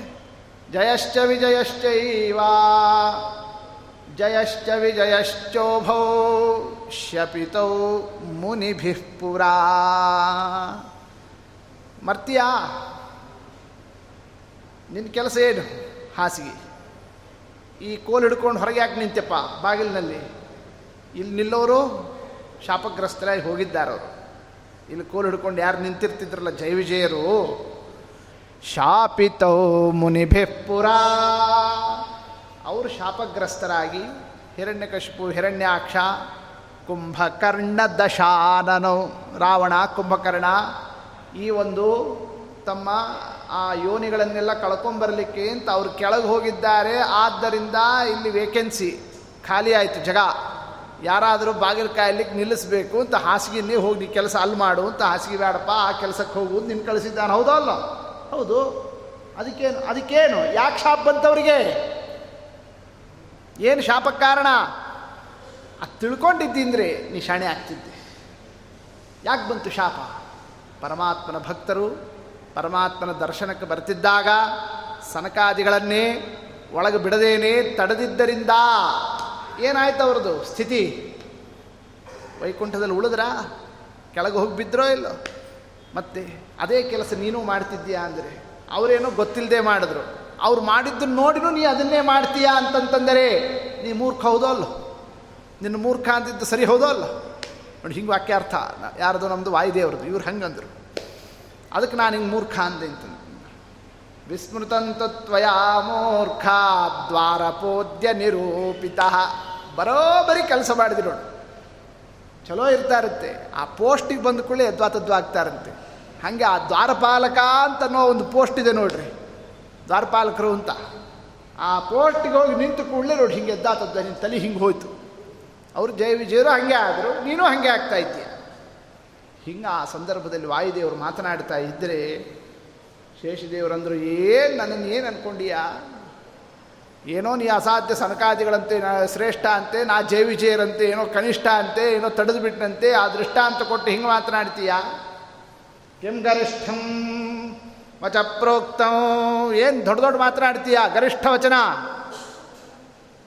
ನಾನೇನು ಸನಕಾದಿಗಳು ಜೈ ವಿಜಯರು ದೃಷ್ಟಾಂತದಂತೆ ಅವರು ಶ್ರೇಷ್ಠರಿದ್ದರು ಜೈ ವಿಜಯರು ಕನಿಷ್ಠರಿದ್ದು ಅನ್ನುವಂತೆ ನಾ ಕನಿಷ್ಠ ಅಲ್ಲ. ನಾ ಶ್ರೇಷ್ಠ. ನಿನಗಿಂತ ಶ್ರೇಷ್ಠ ಇದ್ದೀನಿ. ಅಂಥ ಶ್ರೇಷ್ಠನಾದಂತಹ ನನ್ನನ್ನೇ ದೇವರು ಹೊರಗಿರುವಂತಂದಾಗ ಇನ್ನು ನೀ ಒಳಗೆ ಹೋಗ್ಲಿಕ್ಕೆ ಹೆಂಗಪ್ಪ ಅವಕಾಶ? ಆದ್ದರಿಂದ ನಾನು ನಿನ್ನ ತಡೆಯೋದಿದೆಯಲ್ಲ? ಅದು ಕರೆಕ್ಟ್ ಇದೆ. ಬಲೆ ಜ್ಞಾನೇ ವಿರಾಗೇ ಚ ವಿಷ್ಣು ಭಕ್ತೌ ನಮೇ ಸಮಃ. ಎಲ್ಲದರಲ್ಲೂ ನನ್ನ ಸಮಾನ ಯಾರಿದ್ದಾರೋ? ಬಲದಲ್ಲಾಗಲಿ, ಜ್ಞಾನದಲ್ಲಾಗಲಿ, ಹರಿಭಕ್ತಿಯಲ್ಲಾಗಲಿ, ಪ್ರತಿಯೊಂದರಲ್ಲೂ ಕೂಡ ನಮೇ ಸಮಃ. ನನಗೆ ಸಮಾನ ಯಾರೂ ಇಲ್ಲ, ನೀನೂ ಅಲ್ಲ. ಅಂದಮೇಲೆ, ನಾನೇ ಹೊರಗಿದ್ದೀನಿ ಅಂತಂದಮೇಲೆ ನಿನ್ನ ಒಳಗೆ ಹೋಗ್ಲಿಕ್ಕೆ ಅವಕಾಶ ಯಾಕೆ ಸಿಗಬೇಕು? ಅದಕ್ಕೆ ನಾ ತಡೆದಿದ್ದು ಸರಿ ಇದೆ ಅಂತ ಯಾರು ಸಮರ್ಥನ? ಶೇಷ ದೇವರು ಅವ್ರು ಹಂಗೆ ಅದ್ರ ಮೇಲೆ ವಿಚಾರ ಮಾಡಿದರು. ಅದಕ್ಕೆ ವಾಯುದೇವರು ಕೇಳಿದರು ಅಲ್ಪ ಎಲ್ಲರೂ ಅವ್ರವರೇ ಅನ್ಕೊಂಡ್ಬಿಟ್ರೆ ಹಾಗೆ? ನನ್ನ ಸಮಾನ ಇಲ್ಲ ಅಂತ ಪ್ರತಿಯೊಬ್ಬರು ಹಾಗೆ ಅಂತಾರೆ. ನಮ್ಮಷ್ಟು ದೇವ್ರ ಭಕ್ತಿ ಮಾಡೋರು ಯಾರೂ ಇಲ್ಲ, ನಮ್ಮಷ್ಟು ದಾನ ಮಾಡೋರು ಯಾರೂ ಇಲ್ಲ, ನಮ್ಮಷ್ಟು ಸೇವಾ ಮಾಡೋರು ಯಾರೂ ಇಲ್ಲ. ಹಿಂಗೆ ಪ್ರತಿಯೊಬ್ಬರು ತಲೆಯೊಳಗೆ ಏನಿರ್ತದೆ, ನಾವೇ ಭಾಳ ಚೋ ಹೆಚ್ಚು ಮಾಡ್ತಾ ಇದ್ದೀವಿ ಅಂತ ಹಿಂಗೊಂದು ಅನ್ಕೊಂಡ್ಬಿಟ್ಟಿರ್ತಾರೆ. ಹೌದೌದು. ಹಂಗೆ ಮಾತನಾಡಿದರೆ ಹೆಂಗಪ್ಪ? ಅದಕ್ಕೇನಾದರೂ ಕೂಡ ಮಾನದಂಡ ಬೇಕಲ್ಲ. ನೀನೇ ಶ್ರೇಷ್ಠ ಅನ್ಲಿಕ್ಕೇನು ಕಾರಣ? ಕಾರಣ ಇದೆ ಅಂತಂದ್ರು. ಏನು ಕಾರಣ? ಸದಾ ಮೇ ಅಂತಃಪುರೇ ವಾಸಃ. ಪುತ್ರಾದಪ್ಯಧಿಕೋ ಹರೇ. ದೇವರು ಸದಾ ನನ್ನನ್ನು ಹತ್ತಿರ ಇಟ್ಕೊಂಡಿದ್ದಾನೆ ಹೌದು ಅಂತಃಪುರದೊಳಗೆ ನನ್ನನ್ನು ಇಟ್ಕೊಂಡಿದ್ದಾನೆ ಅಂತಃಪುರದಲ್ಲೂ ಕೂಡ ಹಾಸಿಗೆ ಮಾಡಿಕೊಂಡಿದ್ದಾನೆ. ಏಕಾಂತದಲ್ಲಿ ಲಕ್ಷ್ಮೀದೇವಿ ಜೊತೆಗೆ ವಿಹಾರವನ್ನು ಮಾಡತಕ್ಕಂಥ ಸನ್ನಿವೇಶದಲ್ಲೂ ನನ್ನನ್ನು ಹೊರಗೆ ಕಳಿಸೋದಿಲ್ಲ ಅಷ್ಟು ನನ್ನನ್ನು ಹತ್ತಿರದಲ್ಲಿ ಇಟ್ಕೊಂಡಿದ್ದಾನೆ ಪರಮಾತ್ಮ. ಅಂದ ಮೇಲೆ ದೇವರ ಹತ್ತಿರದಲ್ಲಿ ಸದಾ ಇರೋದರಿಂದ ನಾನು ದೇವರಿಗೆ ಅತ್ಯಂತ ಪ್ರಿಯ ಅನ್ನೋದನ್ನೇ ವಾಯುದೇವರು ಇವರು ಶೇಷದೇವರು ಹೀಗೆ ತಮ್ಮ ಯುಕ್ತಿಯನ್ನು ನಿರೂಪಣವನ್ನು ಮಾಡ್ತಾ ಇರೋಣ. ಲೋಕದಲ್ಲೂ ಕೂಡ ಯಾರು ಯಾರ ಹತ್ತಿರ ಸದಾ ಇರ್ತಾರಲ್ಲ ಅವರು ಅವರು ಭಾಳ ಬೇಕಾದವರು ಅಂತ ಲೋಕದಲ್ಲಿ ತಿಳಿತಾರೋ ಇಲ್ಲ. ಅಂದಮೇಲೆ ಪರಮಾತ್ಮನ ಹತ್ತಿರದಲ್ಲಿ ಸದಾ ಇರೋದು ಯಾರಿಗಿದೆ ಅವಕಾಶ? ನಿಮ್ಮ ವಾಯುದೇವ್ರಿಗಾ? ಇನ್ನೊಬ್ರಿಗಾ? ನೀವೇನು ದೇವ್ರ ಹತ್ರ ಸದಾ ಇರೋದಿಲ್ಲ. ಯಾವುದೋ ಒನ್ ಟೈಮ್ನಲ್ಲಿ ಅಪಾಯಿಂಟ್ಮೆಂಟ್ ತೊಗೊಂಡು ಬಂದು ಹೋಗೋರು ನೀವೆಲ್ಲ. ಆದ್ರೆ ನಾವು ಯಾವಾಗಲೂ ಇರ್ತೀನಿ ನೋಡ್ರಿ, ಅಲ್ಲೇ ನೀ ಪರಮಾತ್ಮನ ಹತ್ತಿರ. ಅಂದ್ರೆ ನಾ ಹೆಚ್ಚೋ, ನೀ ಹೆಚ್ಚೋ? ಯಾರಾದರೂ ಕೇಳಿದ್ರೆ ಹೌದು ಅಂತ ಅನಿಸ್ಬಿಡ್ತಾರೆ ಮೂರು ನಾಮನೇ ಹಾಕೇ ಬಿಡ್ತಾರೆ. ಹಿಂಗೆ ವಾಕ್ಯಾರ್ಥ ಗೊತ್ತಾಯ್ತಲ್ಲ? ಅದಕ್ಕಂದ್ರು ನಾವು ಮುಖ್ಯ ಪ್ರಾಣದೇವ್ರು ಅಂದರು, ಏನು ಯುಕ್ತಿ ಹಾಕ್ತೀಯನೋ ಅಂತದ್ದು ಇದು ಯುಕ್ತಿ ಹೌದಲ್ಲೋ? ಪ್ರಮಾಣ ಅಲ್ಲ ಇದು. ಯಾರು, ಯಾರ ಹತ್ತಿರ ಸದಾ ಇರ್ತಾರೆ, ಅವರು ಅವರಿಗೆ ಬಹಳ ಬಹಳ ಪ್ರೀತ್ಯಾಸ್ಪದರು, ಅಲ್ಲ? ಈ ಯುಕ್ತಿ ಹಾಕ್ತೀಯಾ? ಇದು ಸರಿ ಇಲ್ಲ ಇದು ಅಂತಂದು ಕಾರಣ, ಬಿಡಾಲಹ ಅಂತಃಪುರಸ್ಥೋಪಿ ಬಹಿಷ್ಠೇ ಭಸಮೋ ನಹಿ. ವ್ಯಭಿಚಾರ ಅಂತಂದ್ರು ಆಚಾರ್ಯ. ಮಧ್ವರಾಯರು ಯುಕ್ತಿಯನ್ನು ಖಂಡನವನ್ನು ಮಾಡ್ತಾರೆ ಆ ಸಂದರ್ಭದಲ್ಲಿ ವಾಯುದೇವರು ಬಿಡಾಲಹ ಅಂತಃಪುರಸ್ಥೋಪಿ. ಈಗ ರಾಜನ ಅಂತಃಪುರದಲ್ಲಿ ಅವ ಎಲ್ಲೆಲ್ಲಿ ಹೋಗ್ತಿರ್ತಾನೋ, ಅಲ್ಲೆಲ್ಲ ಓಡಾಡಿಕೊಂಡು ಅಲ್ಲೇ ಇರ್ತಕ್ಕ ಬೆಕ್ಕು ಹಿಂದೆ ಹಿಂದೆ ಮುಂದೆ ಓಡಾಡ್ತಿರ್ತದೆ. ಅಷ್ಟೆಲ್ಲ ಮಲ್ಕೊಂಡಿರೋಲ್ಲೇ ಕೆಳಗೆ, ಮಂಚದ ಕೆಳಗೆ ಅದು ಬಂದು ಅಲ್ಲೇ ಕೂತಿರ್ತದೆ ಅಂತ. ಬಿಡಾಲಹ ಅಂತಃಪುರಸ್ಥೋಪಿ. ಅಂತಃಪುರದ ಒಳಗೇನೆ ಆ ಬೆಕ್ಕು ಓಡಾಡ್ತಿದ್ರು ಕೂಡ ರಾಜನಿಗೆ ಯಾರ ಮೇಲೆ ಪ್ರೀತಿ? ಬೆಕ್ಕಿನ ಮೇಲೆ ಪ್ರೀತಿ ಅಂತಂತಾರೋ? ಬಹಿಷ್ಠೇ ಭಸಮೋ ನಹಿ. ಊರು ಹೊರಗಿದ್ರು ಕೂಡ ಪಟ್ಟದ ಆನೆ ಇದೆಯಲ್ಲ, ಆ ಆನೆ ಮೇಲಿರ್ತಕ್ಕ ಪ್ರೀತಿ ಬೆಕ್ಕಿನ ಮೇಲೆ ಇರ್ತದೇನ್ರು? ಅದು ಊರು ಹೊರಗಿದೆ ಎಂದು ಮಾತ್ರಕ್ಕೆ ಅದರ ಮೇಲೆ ಪ್ರೀತಿ ಕಡಿಮೆ ಆಗ್ತದಾ? ಇದು ಒಳಗೆ, ಮನೆಯೊಳಗೆಲ್ಲ ಓಡಾಡಿಕೊಂಡಿದೆ ಅಂತಂದ ಮಾತ್ರಕ್ಕೆ ಬೆಕ್ಕು ಹೆಚ್ಚು ಅಂತ ಆಗ್ತದ? ಏ, ನನಗೆ ನಮ್ಮ ಮನೆಯೊಳಗೆಲ್ಲ ಓಡಾಡ್ಕೊಂಡಿದೆ ರೀ ಬೆಕ್ಕು. ಭಾಳ ಪ್ರೀತಿ ಅದ್ರ ಮೇಲೆ ಅಂತ ಅಂದ್ಕೊಂಡು ಯಾವ್ದಾದ್ರು ಕೆಲಸಕ್ಕೆ ಹೋಗ್ಬೇಕಾದ್ರೆ ನೀ ಅಡ್ಡ ಬಾರಪ್ಪ ಅಂತ ಕರೀತಾರ ಯಾರಾದರೂ. ಯಾಕೆ, ಅದ್ರ ಮೇಲೆ ಪ್ರೀತಿ ಅಲ್ಲ ಮತ್ತೆ? ಮನೆಯೊಳಗೆಲ್ಲ ಓಡಾಡ್ಕೊಂಡಿರ್ತದಲ್ಲ. ಯಾವುದನ್ನು ಕರೀತಾರ? ಆನಿನ ಕರೀತಾರೋ ಬೆಕ್ಕನ್ನು ಕರೀತಾರೋ? ಅಂದ್ರೇನು? ಎರಡೆರಡು ಅರ್ಥ. ಯಾರ್ದನ್ನು ವಾಯುದೇವರು, ಮುಖ್ಯ ಪ್ರಾಣದೇವರ ಮಾತು. ಅಂದ್ರೇನು ತಾತ್ಪರ್ಯ? ಹತ್ತಿರ ಇದ್ದವರೆಲ್ಲ ಪ್ರೀತ್ಯಾಸ್ಪದರು. ಯಾರು ಹೇಳಿದ್ರ ಆ ನಿಯಮ? ಈಗ ಅವನು ಪ್ರೈಮ್ ಮಿನಿಸ್ಟರ್ ಇರ್ತಾನೆ. ಅವನ ಹತ್ರನೇ ಹಿಂದೊಬ್ಬ ನಿಂತಿರ್ತಾನೆ. ಎಲ್ಲಿ ಹೋದಲ್ಲೂ ನೋಡ್ತಿರ್ತಾನೆ. ಹಿಂಗೆ ಅತ್ಲಾಗಿ, ಇತ್ಲಾಗ ಅತ್ಲಾಗಿ, ಇತ್ಲಾಗ ನೋಡ್ತಿರ್ತಾನೆ. ಹೌದಲ್ಲ ಅಂದ್ರೆ ಅವನ ಮೇಲೆ ಭಾಳ ಪ್ರೀತಿ ಅಂತಾರ ಹಂಗಿದ್ದಾಗ ಹತ್ರ ಯಾರ್ಯಾರೋ ಇರ್ತಾರೆ. ಹತ್ರ ಇದ್ದವರೆಲ್ಲ ಪ್ರೀತ್ಯಾಸ್ಪದರು ಯಾರಂದ್ರೆ ಇದನ್ನ ನಿಯಮ? ತಪ್ಪೋದಲ್ಲ ಈ ನಿಯಮ. ಇದು ಒಂದು ಅರ್ಥ ಇನ್ನೊಂದು ಅರ್ಥ ಬಿಡಾಲಹ ಅಂತಃಪುರಸ್ಥೋಪಿ. ಹತ್ರ ಇರೋದಿದೆಯಲ್ಲ? ಅವರು ತನ್ನನ್ನು ಹತ್ರ ತಗೊಂಡ್ರು ನೀ ಅವ್ರ ಹತ್ರ ಹೋದ್ಯೋ? ನೋಡಿ, ಅದನ್ನೊಂದು ಸ್ವಲ್ಪ ವಿಚಾರ ಮಾಡಬೇಕು. ಹತ್ರ ಇರೋದು ಕೂಡ ಎರಡು ಪ್ರಕಾರ ಇರ್ತದೆ. ಹಾಗೆ ದೇವರು ನಿನ್ನ ಹತ್ರ ಬಂದಿಲ್ಲ, ನೀನು ಬೆಕ್ಕಿನಂತೆ ಹೊಕ್ಕೊಂಡಿಯ? ಎಲ್ಲಿ? ಈ ವೈಕುಂಠದೊಳಗೆ. ಸುಮ್ಮನೆ ಎಲ್ಲ ಕಡೆ ಓಡಾಡ್ಕೊಂಡು ತಿರುಗಾಡ್ತಾ ಇದ್ದೀಯ? ಯಾವಾಗ ಬೇಕಾದ್ರೆ ನಮ್ಮ ದೇವ್ರು ಬ್ಯಾಡ ಹೋಗತ್ಲಾಗಿ ಅಂತ ಹೊರಗೆ ಹಾಕ್ಬೋದು ನಿನ್ನನ್ನೇ. ಅಂಥ ಸ್ಥಿತಿ ನಿಂದು. ಯಾಕೆ ನನ್ನ ಮಾತನಾಡ್ತಾ ಇದ್ದೀಯಾ? ಬೆಕ್ಕು ಹೊಕ್ಕೊಂಡಂಗೆ ಹೊಕ್ಕೊಂಡಿ ಆ ವೈಕುಂಠದೊಳಗೆ ಹೋತ್ಲಾಗೆ ಮಾತಾಡಬೇಡ. ಮೂರ್ಖ ನೀನು ಅಂತಂತಂತದ್ದು. ಏನನ್ಬೇಕು ಆ ಸಂದರ್ಭದಲ್ಲಿ? ನನ್ನ ಬೆಕ್ಕು ಅಂತಂದರು. ಮೂರ್ಖ ಅಂತಂತಂತಂದರು. ನಾ ದ್ವಾರಪಾಲಕ ಜೈ ವಿಜಯರಂತೆ, ಯದ್ವಾ ತದ್ವಾ ವರ್ತಿಸ್ತಾ ಇದ್ದೀನಿ ಅಂತ ಇಷ್ಟೆಲ್ಲ ಒಂದೊಂದು ಒಂದೊಂದು ಹೇಳ್ತಿದ್ದಂತೇನೆ. ಆ ಸಂದರ್ಭದಲ್ಲಿ ಪ್ರಜಜ್ವಾಲ ವಿಶೋಲ್ಬಣ ಆಗ ಬುಸ್ಬಿಡ್ತಾ ಇದ್ದಾರೆ ಶೇಷದೇವರು. ಅಷ್ಟೊತ್ತಿಗೆ ಅಲ್ಲಿ ಲಕ್ಷ್ಮೀದೇವಿ ಅಂದು ಸಾಕು ಸಾಕಿನ ಹೋಗೋಣ ನಡ್ರಿ ಅಂತಂತಂತ. ಇಬ್ಬರಿಗೇನೋ ನಡೀತಾ ಇದೆ ಅಲ್ಲಿ. ಮತ್ತು ಒಬ್ರಿಗೊಬ್ರು ಕೈ ಹತ್ತೋ ಅಷ್ಟಾಗಬಾರ್ದು. ಮೊದಲು ಹೋಗೋಣ ಅಂತ ಆ ಸಂದರ್ಭದಲ್ಲಿ ವಿವಾದ ಹೆಚ್ಚೆಚ್ಚಾಗೋ ಸನ್ನಿವೇಶ. ಆಗ ಪರಮಾತ್ಮನು ಕೂಡ ಅಲ್ಲಿಂದಲೇ ಕೇಳಿದಂತೆ ಉತ್ತಸ್ಥೋ ಗರುಡಧ್ವಜ. ಪರಮಾತ್ಮ ಅಂದ ಕಿಮರ್ಥವೋ ಕ್ರೋಶಸೇ ವೀರ. ಅಲ್ಲಿಂದ ಕೂಗಿದ್ದಂತೆ ನಮ್ಮ ಸ್ವಾಮಿ. ಶೇಷ, ಯಾಕಿಷ್ಟು ಕೂಗಾಡ್ತೀಯೋ? ನಾಗತ ಯಾರು ಬಂದಿದ್ದಾರಲ್ಲಿ? ಯಾಕಿಷ್ಟು ಮಾತು? ಇಷ್ಟು ಧ್ವನಿ? ಒಳತನಕ ಶಬ್ದ ಕೇಳಿಸ್ತಾ ಇದೆ. ಅಷ್ಟೊತ್ತಿಗೆ ಶೇಷ ದೇವರು, ದೇವ್ರು ಕೇಳ್ತಾ ಇದ್ದಾರೆ. ಯಾರು ಬಂದಿದ್ದಾರೆ? ಸರಿ, ಈಗ ಹೇಳಿಬಿಡೋಣ. ಆಗ ಅಂದ್ರವರು ಮಲಯಾಚಲವಾಸಸ್ತು ವಾಯು ಯಾರು ಬಂದವರು? ಈ ವೈಕುಂಠದ ಲೋಕದವರಲ್ಲ ಅವರು. ಈ ಮಲಯಾಚಲದಲ್ಲಿರೋರು. ಮಲೆಯ ಪರ್ವತ, ಮಲೆನಾಡು. ಅಂತಹ ಮಲಯ ಪರ್ವತದಲ್ಲಿ ಅಲ್ಲಿರ್ತಕ್ಕಂತಹ ವಾಯುದೇವರು ಯಾವುದೋ ಹೊರಗಿನ ಲೋಕದವರು, ಕೆಳಗಿನ ಲೋಕದವರು ಏನು? ವಾಯು ಅತ್ಯಂತ ಗರ್ವಿತ. ಅತ್ಯಂತ ಗರ್ವಿತ. ಅಲ್ಪ ಸ್ವಲ್ಪ ಗರ್ವ ಅಲ್ಲ ಭಾಳ ಗರ್ವದಿಂದ ಯದ್ವಾ ಮಾತನಾಡ್ತಾ ಇದ್ದಾರೆ. ಅವಾಚ್ಯ ವಚನವನ್ನೆಲ್ಲ ವಾಯುದೇವರಿಂದ ಬರ್ತಾ ಇದೆ ಅನ್ನೋ ಆ ಸಂದರ್ಭದಲ್ಲಿ ತಿಳಿಸ್ತಾ ಇರೋಣ ಅಷ್ಟೊತ್ತಿಗೆ ಪರಮಾತ್ಮ ವಾಯು, ವಾಯುದೇವರು ಬಂದಿದ್ದಾರಾ? ಸರ್ರಂತ ಬಂದಂತೆ. ಪರಮಾತ್ಮ ಬರ್ತಿದ್ದಂತೆ ವಾಯುದೇವರು ಸಾಷ್ಟಾಂಗ ಪ್ರಣಾಮವನ್ನು ಸಲ್ಲಿಸೋಣ. ತುಷ್ಟಾವಾ, ಅವರೇನಾದರೂ ಕಂಪ್ಲೇಂಟ್ ಮಾಡಿದ್ರಾ? ನೋಡಿ, ಇವ್ರದ್ದು ಶೇಷ ದೇವ್ರ ವ್ಯವಹಾರಕ್ಕೂ ಅವ್ರದಕ್ಕೂ ನೋಡಿ ಎಷ್ಟು ವ್ಯತ್ಯಾಸ. ಅವರೇನಾದರೂ, ಏನು ಸ್ವಾಮಿ, ಏನು ದ್ವಾರಪಾಲಕ ಈತ, ನಿಮ್ಮ ಇದು ಗೇಟ್ ಕೀಪರು ಏನು ಹೊಪ್ಲೆಸ್ ಇದಾನೀತ ನಮ್ಮನ್ನು ಒಳಗೆ ಬಿಡಲೇ ಇಲ್ಲ. ಹಿಂಗೇನಾದರೂ ಪರಮಾತ್ಮನ ಹತ್ರ, ನಾ ಹಿಂಗೆ ಬಂದು ಒಂದು ತಾಸು ಇಷ್ಟು ತಾಸುಗಟ್ಟೆ ನನ್ನ ಹಂಗೆ ಹೊರಗೆ ನಿಲ್ಲಿಸಿ ಇಷ್ಟೆಲ್ಲ ಮಾತಾಡಿಸ್ತಾ, ಏ, ಅದ್ರ ಮಾತೇ ಆಡಲಿಲ್ಲ ಅದು ಬೇಕಾಗಿಲ್ಲ ಅವರಿಗೆ. ಅವ್ರಿಗೇನು ಬೇಕ್ರಿ?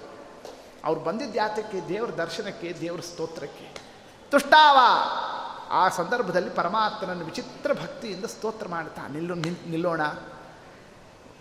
ಪರಮಾತ್ಮ ಅಂತಾನ ಆ ಸಂದರ್ಭದಲ್ಲಿ, ವಾಯುಮಾಲೋಕ್ಯ! ವಾಯುದೇವ್ರ ಜೊತೆಗೆ ಮಾತನಾಡಿದಂತೆ ಏನಂತ? ಏನು ಹಿಂದೆ ನಡೆದಿತ್ತೋ ಅವರಿಬ್ಬರಲ್ಲಿ ವಿವಾದ ಒಬ್ರಿಗೊಬ್ಬರ ಮೇಲೆ ವಿಚಾರ, ನಂದು ಸರಿ ನಂದು ಸರಿ ಎಂಬತಕ್ಕಂತಹ ಒಂದು ನಿರೂಪಣ.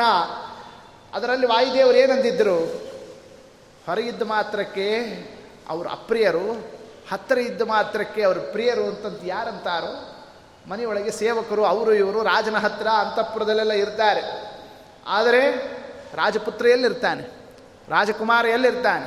ರಾಜನ ಮನೆಯೊಳಗೆ ಇರ್ತಾನಾ? ಅವನ ಪ್ರತ್ಯೇಕ ಬಂಗಲೆ, ಅವನೊಂದು ಪ್ರತ್ಯೇಕವಾದಂತಹ ಅರ ಅರಮನೆ, ಅವನಿಗೊಂದು ಸ್ಥಾನ, ಅವನು ಅಲ್ಲಿ ವಿಹಾರಿಸ್ತಾ ಇರ್ತಾನೆ, ಯಾವುದೋ ಒನ್ ಟೈಮ್ನಲ್ಲಿ ಬಂದು ಹೋಗ್ತಾನೆ ಎಂದು ಮಾತ್ರಕ್ಕೆ ರಾಜನಿಗೆ ಮಗನ ಮೇಲೆ ಪ್ರೀತಿ ಕಡಿಮೆ. ಬೆಕ್ಕಿನ ಮೇಲೆ ಪ್ರೀತಿ ಹೆಚ್ಚು ಹತ್ತಿರ ಇಟ್ಕೊಂಡಿದ್ದಾನೆ ಅಂತ ಯಾರಾದರೂ ಅರ್ಥ ಮಾಡ್ತಾರಾ ಅಂತ ಯಾರು ಕೇಳಿದ್ರು ಇದನ್ನೇ? ವಾಯುದೇವ್ರ ವಿಚಾರ. ಅಂತಾರವರು ಪುತ್ರೇಕಾ ನ್ಯೂನತಾವದ ಮಗ ಕಡಿಮೆ ಆಗ್ತಾನೆ, ಅವನಲ್ಲಿ ನ್ಯೂನತ್ವ ಬಂತು ಅಂತ ಆಗ್ತದೇನೋ? ಇದಿಷ್ಟು ವಾಯುದೇವರ ವಾಕ್ಯಾರ್ಥ. ಪರಮಾತ್ಮ ಬಂದಿರಲಿಲ್ಲ. ಶೇಷದೇವರು ಒಬ್ಬರೇ ಇದ್ದಾಗ ಇಬ್ಬರಿಗೂ ನಡೆದಂಥ ಸಂವಾದ. ಆಮೇಲೆ ಪರಮಾತ್ಮ ಬಂದ. ಆ ಬಂದ ಕೂಡಲೇ ವಾಯುದೇವರು ಸ್ತೋತ್ರ ಮಾಡೋ ಸಂದರ್ಭದಲ್ಲಿ ದೇವರು ಏನು ಮಾತನಾಡಿದ ನೋಡಿ ಆ ಮಾತಿನ ಒಂದೊಂದರಲ್ಲೂ ಎಷ್ಟು ಅರ್ಥ ಇರ್ತದೆ. ಪರಮಾತ್ಮ ಅಂದ ಆ ಸಂದರ್ಭದಲ್ಲಿ ವಾಯುಮಾಲೋಕ್ಯ ವಚನಂ ವಾಯುದೇವರನ್ನು ಕಣ್ತುಂಬ ನೋಡಿದ, ಅಬ್ರವೀತೆ, ಏನಂದ? ಕಿಮರ್ಥೋ ಕಲಹ ಪುತ್ರ. ಏನಂತ ಇದ್ದಾನೆ ಪರಮಾತ್ಮ? ಸಂಬೋಧನೆ ಏನು ಮಾಡ್ದ? ಭಕ್ತ ಅಂತ ಮಾಡಲಿಲ್ಲ. ವಾಯು ಅಂತ ಕರೀಲಿಲ್ಲ, ಮತ್ತೊಂದು ಶಬ್ದ ಹಾಕಲಿಲ್ಲ. ಕಿಮರ್ಥಂ ಕಲಹ ಪುತ್ರ. ಪುತ್ರ ಅಂತಂದ ವಾಯುದೇವರಿಗೆ, ಯಾಕೆ ಈ ಶೇಷನ ಜೊತೆಗೆ ಇಷ್ಟೆಲ್ಲ ಕಲಹನೋ? ಶೇಷೇಣ ಅತ್ಯಂತ ಮಾನಿನ. ಇವು ಮಹಾ ದುರಭಿಮಾನಿ ಈತ ಶೇಷ. ಈ ದುರಭಿಮಾನಿ ಶೇಷದೇವ್ರ ಜೊತೆ ಯಾಕೆ ಇಷ್ಟು ಮಾತನಾಡ್ತಾ ಕೂತೀವೋ ಮಗನೇ ಅಂತಂತ, ಯಾರ ಜೊತೆಗೆ? ವಾಯುದೇವ್ರ ಜೊತೆ ನೋಡೋದು ನಮ್ಮ ಸ್ವಾಮಿ ಹೀಗೆ ಆಡಿಬಿಟ್ಟ. ಉತ್ತರ ಬಂದು ಹೋಗಿಬಿಡ್ತಲ್ಲ ನಿರ್ಣಯ ಆಗಿ ಹೋಗ್ಬಿಡ್ತಲ್ಲ, ಇನ್ನೇನಿದೆ? ಇಷ್ಟೆಲ್ಲ ವಿವಾದ ನಡೆದಾಗ ಪರಮಾತ್ಮ ಬಂದ. ಯಾರನ್ನು ಪುತ್ರ ಅಂತಂತಂದ? ವಾಯುದೇವರನ್ನು ಪುತ್ರ ಅಂತಂತಂದ? ಬರೀ ಅಷ್ಟೇ ಅನ್ನಿಲ್ಲ. ಶೇಷೇಣ ಅತ್ಯಂತ ಮಾನಿನ. ಶೇಷದೇವರು ಏನಂದಿದ್ರು? ವಾಯುರತ್ಯಂತ ಗರ್ವಿತ. ಈ ವಾಯು ಭಾಳ ಗರ್ವ. ಆ ಗರ್ವದಿಂದ ಏನೇನೋ ಮಾತಾಡ್ತಾ ಇದ್ದಾನೆ ಅಂತ ಇವರು ಕಂಪ್ಲೇಂಟ್ ಮಾಡಿದ್ರು ಇವರು. ಯಾರು? ಶೇಷದೇವರು ದೇವರೇನಂದ ವಾಯುದೇವರಿಗೆ ಹೇಳಬೇಕಾದ್ರೆ, ಶೇಷೇಣ ಅತ್ಯಂತ ಮಾನಿನ. ಈ ಮಾ ದುರಭಿಮಾನಿ ಶೇಷ, ಅವನ ಜೊತೆ ಯಾಕೆ ಮಾತನಾಡಿದ್ದು ನಿಲ್ತೀಯೋ? ಮಗ ಪುತ್ರ ಅಂತ ಹಿಂಗೆ ಪರಮಾತ್ಮ ಅಂದ್ಬಿಟ್ಟ ಅಂದರೆ ಎರಡೂ ಉತ್ತರ ಆಯ್ತು ಈಗ. ವಾಯುದೇವರನ್ನು ಪುತ್ರ ಅನ್ನೋದ್ರಿಂದ ಇವ್ರ ವಿಚಾರನೂ ಸರಿ ಆಯ್ತು ಇನ್ನು ಶೇಷದೇವರು, ವಾಯುದೇವರು ಬಹಳ ಗರ್ವ ಅಂತಂತಂತ ಅವರಂದಿದ್ರು. ಪರಮಾತ್ಮ ಅಂದ, ಇವ ಅತ್ಯಂತ ಮಾನಿ. ಯಾರಿಗೆ ಅತ್ಯಂತ ದುರಭಿಮಾನ? ಶೇಷೇಣ ಶೇಷದೇವರಿಗೆ. ಶೇಷದೇವ್ರು ತಡ್ಕೊಳ್ಳಿಕ್ಕೆ ಆಗ್ತದಾ ವಾಯುದೇವರು ಸುಮ್ಮನೆ ನಿಂತು ಬಿಟ್ರಂತೆ, ವಾಯುರತ್ಯಂತ ಭಕ್ತಿಮಾನ್. ಅವರು ಭಕ್ತಿಯಿಂದ ನಿಂತಿರೋಣ. ಶೇಷದೇವರು, ಹಾ ಹಾ ಹಾ ಅಂತ ತತ್ತದ್ರು ಹಂಗೆ ಅನಬೇಡ ಸ್ವಾಮಿ. ಅಹಂ ಸಮರ್ಥ ಭಗವನ್ನೇ. ನಾ ಏನು ಕಡಿಮೆ ಅಲ್ಲ, ನಾ ಸಮರ್ಥ. ಬಲೇ ಜ್ಞಾನೇ ಚ ತ್ವತ್ಪ್ರಿಯೇ ಬಲದಲ್ಲಾಗಲಿ, ಜ್ಞಾನದಲ್ಲಾಗಲಿ, ಭಕ್ತಿಯಿಂದ ನಿನ್ನನ್ನೇ ಒಲಿಸಿಕೊಳ್ಳೋದರಲ್ಲಾಗಲಿ ಮತ್ಸಮೋ ನಾಸ್ತಿ. ನನ್ನ ಸಮಾನ ಯಾರೂ ಇಲ್ಲ, ಭೂಲೋಕದಲ್ಲೂ ಇಲ್ಲ, ಸ್ವರ್ಗಲೋಕದಲ್ಲೂ ಇಲ್ಲ, ಬ್ರಹ್ಮಣೋವ, ಬ್ರಹ್ಮಲೋಕದಲ್ಲೂ ಇಲ್ಲ. ಇದು ಯಾರ ಮಾತು? ಶೇಷದೇವರು ಹಿಂಗಂತ ಇದ್ದಾರೆ ಆ ಸಂದರ್ಭದಲ್ಲಿ. ಪರಮಾತ್ಮ ನಕ್ಬಿಟ್ಟ. ಅದಕ್ಕೆ ಕರೆ ಹೇಳಿದರು ಅವರು ಮೂರ್ಖ ಅಂತ. ಯಾರು? ವಾಯುದೇವರು ಮೂರ್ಖ ಅಂತ ಶಬ್ದ ಹಾಡಿದ್ರೋ ಎಲ್ಲೋ ಅವ್ರು ಎರಡು ಶಬ್ದಕ್ಕೆ ಎರಡು ಗ್ರಂಥ, ಟೀಕಾ ಬರಿಬೇಕು. ನಮ್ಮ ವಾಯುದೇವರು ಶಬ್ದ ಹಂಗಿರ್ತದೆ. ಹಂಗೆ ಆ ಮಾತಿಗೆ ಇಷ್ಟೀತ ಹೀಗೆ ವರ್ತನವನ್ನು ತೋರಿಸ್ತಾ ಇದ್ದ ಅಲ್ಲ ಖರೇ ಮೂರ್ಖ ನೋಡಿತ ಯಾಕೆ ಪರಮಾತ್ಮ ಬಂದು ಪುತ್ರ ಅಂತ ಸಂಬೋಧನೆ ಮಾಡಿದ ಮೇಲೂ ಕೂಡ ಇನ್ನೂ ನಾ ಹೆಚ್ಚು ನಾ ಹೆಚ್ಚು ಅಂತ ಹಿಂಗೆ ಮಾತನಾಡ್ತಾರಲ್ಲ ಸರಿ ಅಂತಂದ. ಹಂಗಾರೆ ಇನ್ನೂ ನಿರ್ಣಯ ಆಗಬೇಕಲ್ಲ ಈತನಿಗೆ. ಅದಕ್ಕಂದ ಪರಮಾತ್ಮ, ನವಾಂಗ್ ಮಾತ್ರೇಣ ಪೌರುಷ್ಯಂ. ಏ ನಾ ಹೆಚ್ಚು ನಾ ಹೆಚ್ಚು ಅಂತ ಸುಮ್ಮನೆ ನಮ್ಮ ನಮ್ಮ ಡುಬ್ಬ ನಾವೇ ಹೊಡ್ಕೊಂಡ್ರೆ ಆಗ್ತದೇನೋ? ಕ್ರಿಯಾ ಕೇವಲ ಉತ್ತರಂ ಯಾರು ಹೆಚ್ಚು ಅನ್ನೋದಕ್ಕೆ ಪರೀಕ್ಷೆ ಆಗಬೇಕು. ಕ್ರಿಯಾದಲ್ಲಿ ಉತ್ತರ ಸಿಗಬೇಕು. ಆಗ ಇವ್ರು ಹೆಚ್ಚು, ಅವ್ರು ಹೆಚ್ಚು ಅಂತ ನಿರ್ಣಯ ಆಗ್ತದೆ. ಎಲ್ಲರನ್ನು ಕರೆಸೋಣ, ಬರ್ರಿ ಅಂತ ಎಲ್ಲ ದೇವತೆಗಳನ್ನು ಸೇರಿಸಿರೋಣ ಆ ಸಂದರ್ಭದಲ್ಲಿ. ದೇವಾಶ್ಚ ಇಂದ್ರ ಪುರೋಗಮಾಹ ಸಕಲ ಇಂದ್ರಾದಿ ದೇವತೆಗಳು ಕೂಡ ಸೇರಿದ್ದಾರೆ. ಬಲಾಬಲೇ ಪರೀಕ್ಷಂತೆ. ಯಾರು ಬಲ? ಯಾರು ದುರ್ಬಲ? ಯಾರ್ದು ಹೆಚ್ಚು? ಯಾರ್ದು ಕಡಿಮೆ, ಆ ಪರೀಕ್ಷಾ ನಡೆಸಬೇಕು ನಡೆಸ್ತಕ್ಕಂತಹ ಒಂದು ವ್ಯವಸ್ಥಾ. ಈ ಯಾವ್ಯಾವುದ್ರಲ್ಲಿ ವಿವಾದ ಬಂದಿದ್ದಾಗ? ಬಲೇ ಜ್ಞಾನೇ, ವಿರಾಗೇ ವಿಷ್ಣು ಭಕ್ತೌ. ನಾಲ್ಕು ಅಂಶವನ್ನು ಇಟ್ಟಿದ್ದಾರೆ. ನಾ ಹೆಚ್ಚು. ಯಾವುದರಲ್ಲಿ? ನಾವು ಹೇಳ್ತೀವಿ, ನಾವು ಹೆಚ್ಚು ಅಂತಾನೆ. ನಾವು ಹೆಚ್ಚು ಹೌದಲ್ಲ ವಾಯುದೇವರಿಗಿಂತ ನಾವೇ ಹೆಚ್ಚು. ನಾವು ಹೇಳ್ತೀವಿ, ಯಾವುದರಲ್ಲಿ? ಪಾಪ ಮಾಡೋದರಲ್ಲಿ. ಹೌದು. ನಾವು ನಮ್ಮಷ್ಟು ಪಾಪ ಯಾರಾದರೂ ಮಾಡ್ತಾರಾ? ಮತ್ತು ಹೀಗೆ ಸುಮ್ಮನೆ ಬರೇ ಹೆಚ್ಚು ಅಂತಂತ ಅಷ್ಟೇ ಅಲ್ಲ, ಯಾವುದರಲ್ಲಿ ಅನ್ನೋದು ಬಹಳ ಮುಖ್ಯ. ಯಾವುದರಲ್ಲಿ ಹೆಚ್ಚು? ಶೇಷದೇವರು ಹೇಳ್ತಾ ಇರೋದು, ಬಲದಲ್ಲಿ ಅಂತಂದರು, ಜ್ಞಾನದಲ್ಲಿ ಅಂತಂದರು, ವೈರಾಗ್ಯದಲ್ಲಿ ಅಂತಂತಂದರು, ಭಕ್ತಿಯಲ್ಲಿ ಅಂತಂತಂದರು. ಬಲ, ಜ್ಞಾನ, ಭಕ್ತಿ, ವಿರಕ್ತಿ ಇವೆಲ್ಲದರಲ್ಲೂ ಕೂಡ ನಾ ಶ್ರೇಷ್ಠ. ಇದು ಶೇಷದೇವರ ಆ ಒಂದು ಪ್ರತಿಜ್ಞಾ. ಅದಕ್ಕೆ ದೇವರು ಪರೀಕ್ಷಾವನ್ನು ವ್ಯವಸ್ಥಾವನ್ನು ಮಾಡೋಣ. ಆ ಪರೀಕ್ಷಾವನ್ನು ಏನಂತ ವ್ಯವಸ್ಥಾ ಮಾಡಿದರು ಆಗ? ಉತ್ತರ ದಿಗ್ಭಾಗೇ ಪರ್ವತಂ ಮೇರುನಂದನಂ. ಮೇರು ಪರ್ವತ. ಆ ಮೇರು ಪರ್ವತದ ಪುತ್ರ ಆನಂದಾಚಲ ಅಂತ ಒಂದು ಪರ್ವತ. ಆ ಆನಂದ ಪರ್ವತವನ್ನೇ ಶೇಷದೇವರಿಗೆ ತಿಳಿಸೋಣ. ಸ್ವಕಾಯ ರಜ್ಜುನ ಬದ್ಧ. ಅದನ್ನು ಗಟ್ಟಿಯಾಗಿ ನೀವು ಸುತ್ತಕೊಂಡು ಹಿಡ್ಕೊಳ್ರಿ. ಯಾವುದನ್ನೇ? ಆನಂದಾಚಲವನ್ನೇ. ಮುಂದೆ? ನೀವು ಗಟ್ಟಿಯಾಗಿ ಹಿಡ್ಕೋಬೇಕು. ಶೇಷದೇವ್ರಿಗೆ ನೀವು ಗಟ್ಟಿಯಾಗಿ ಹಿಡ್ಕೋ. ಶೇಷ. ವಾಯುದೇವರು ಅದನ್ನು ಅಲ್ಲಾಡಿಸಿದರು ಅಂತಂತಂದರೆ ಅವರು ಹೆಚ್ಚು. ಅಲ್ಲಾಡಿಸ್ಲಿಕ್ಕೆ ಆಗಲಿಲ್ಲ, ಆಗ ನೀ ಹೆಚ್ಚು. ಅಷ್ಟೇ ಹೋದಲ್ಲೋ? ಹೋ ನಾ ಹಿಡ್ಕೋತೀರಿ ಅದನ್ನೇ ಅಂತಂದು. ಯಾರಂದ್ರೆ ಆ ಸಂದರ್ಭದಲ್ಲಿ ಶೇಷದೇವರು ಆ ಒಂದು ಪರ್ವತವನ್ನು ಹಿಡಿದಿರೋಣ. ಹೃಷ್ಟಪುಷ್ಟಾಂಗ ವಿಭ್ರಮ.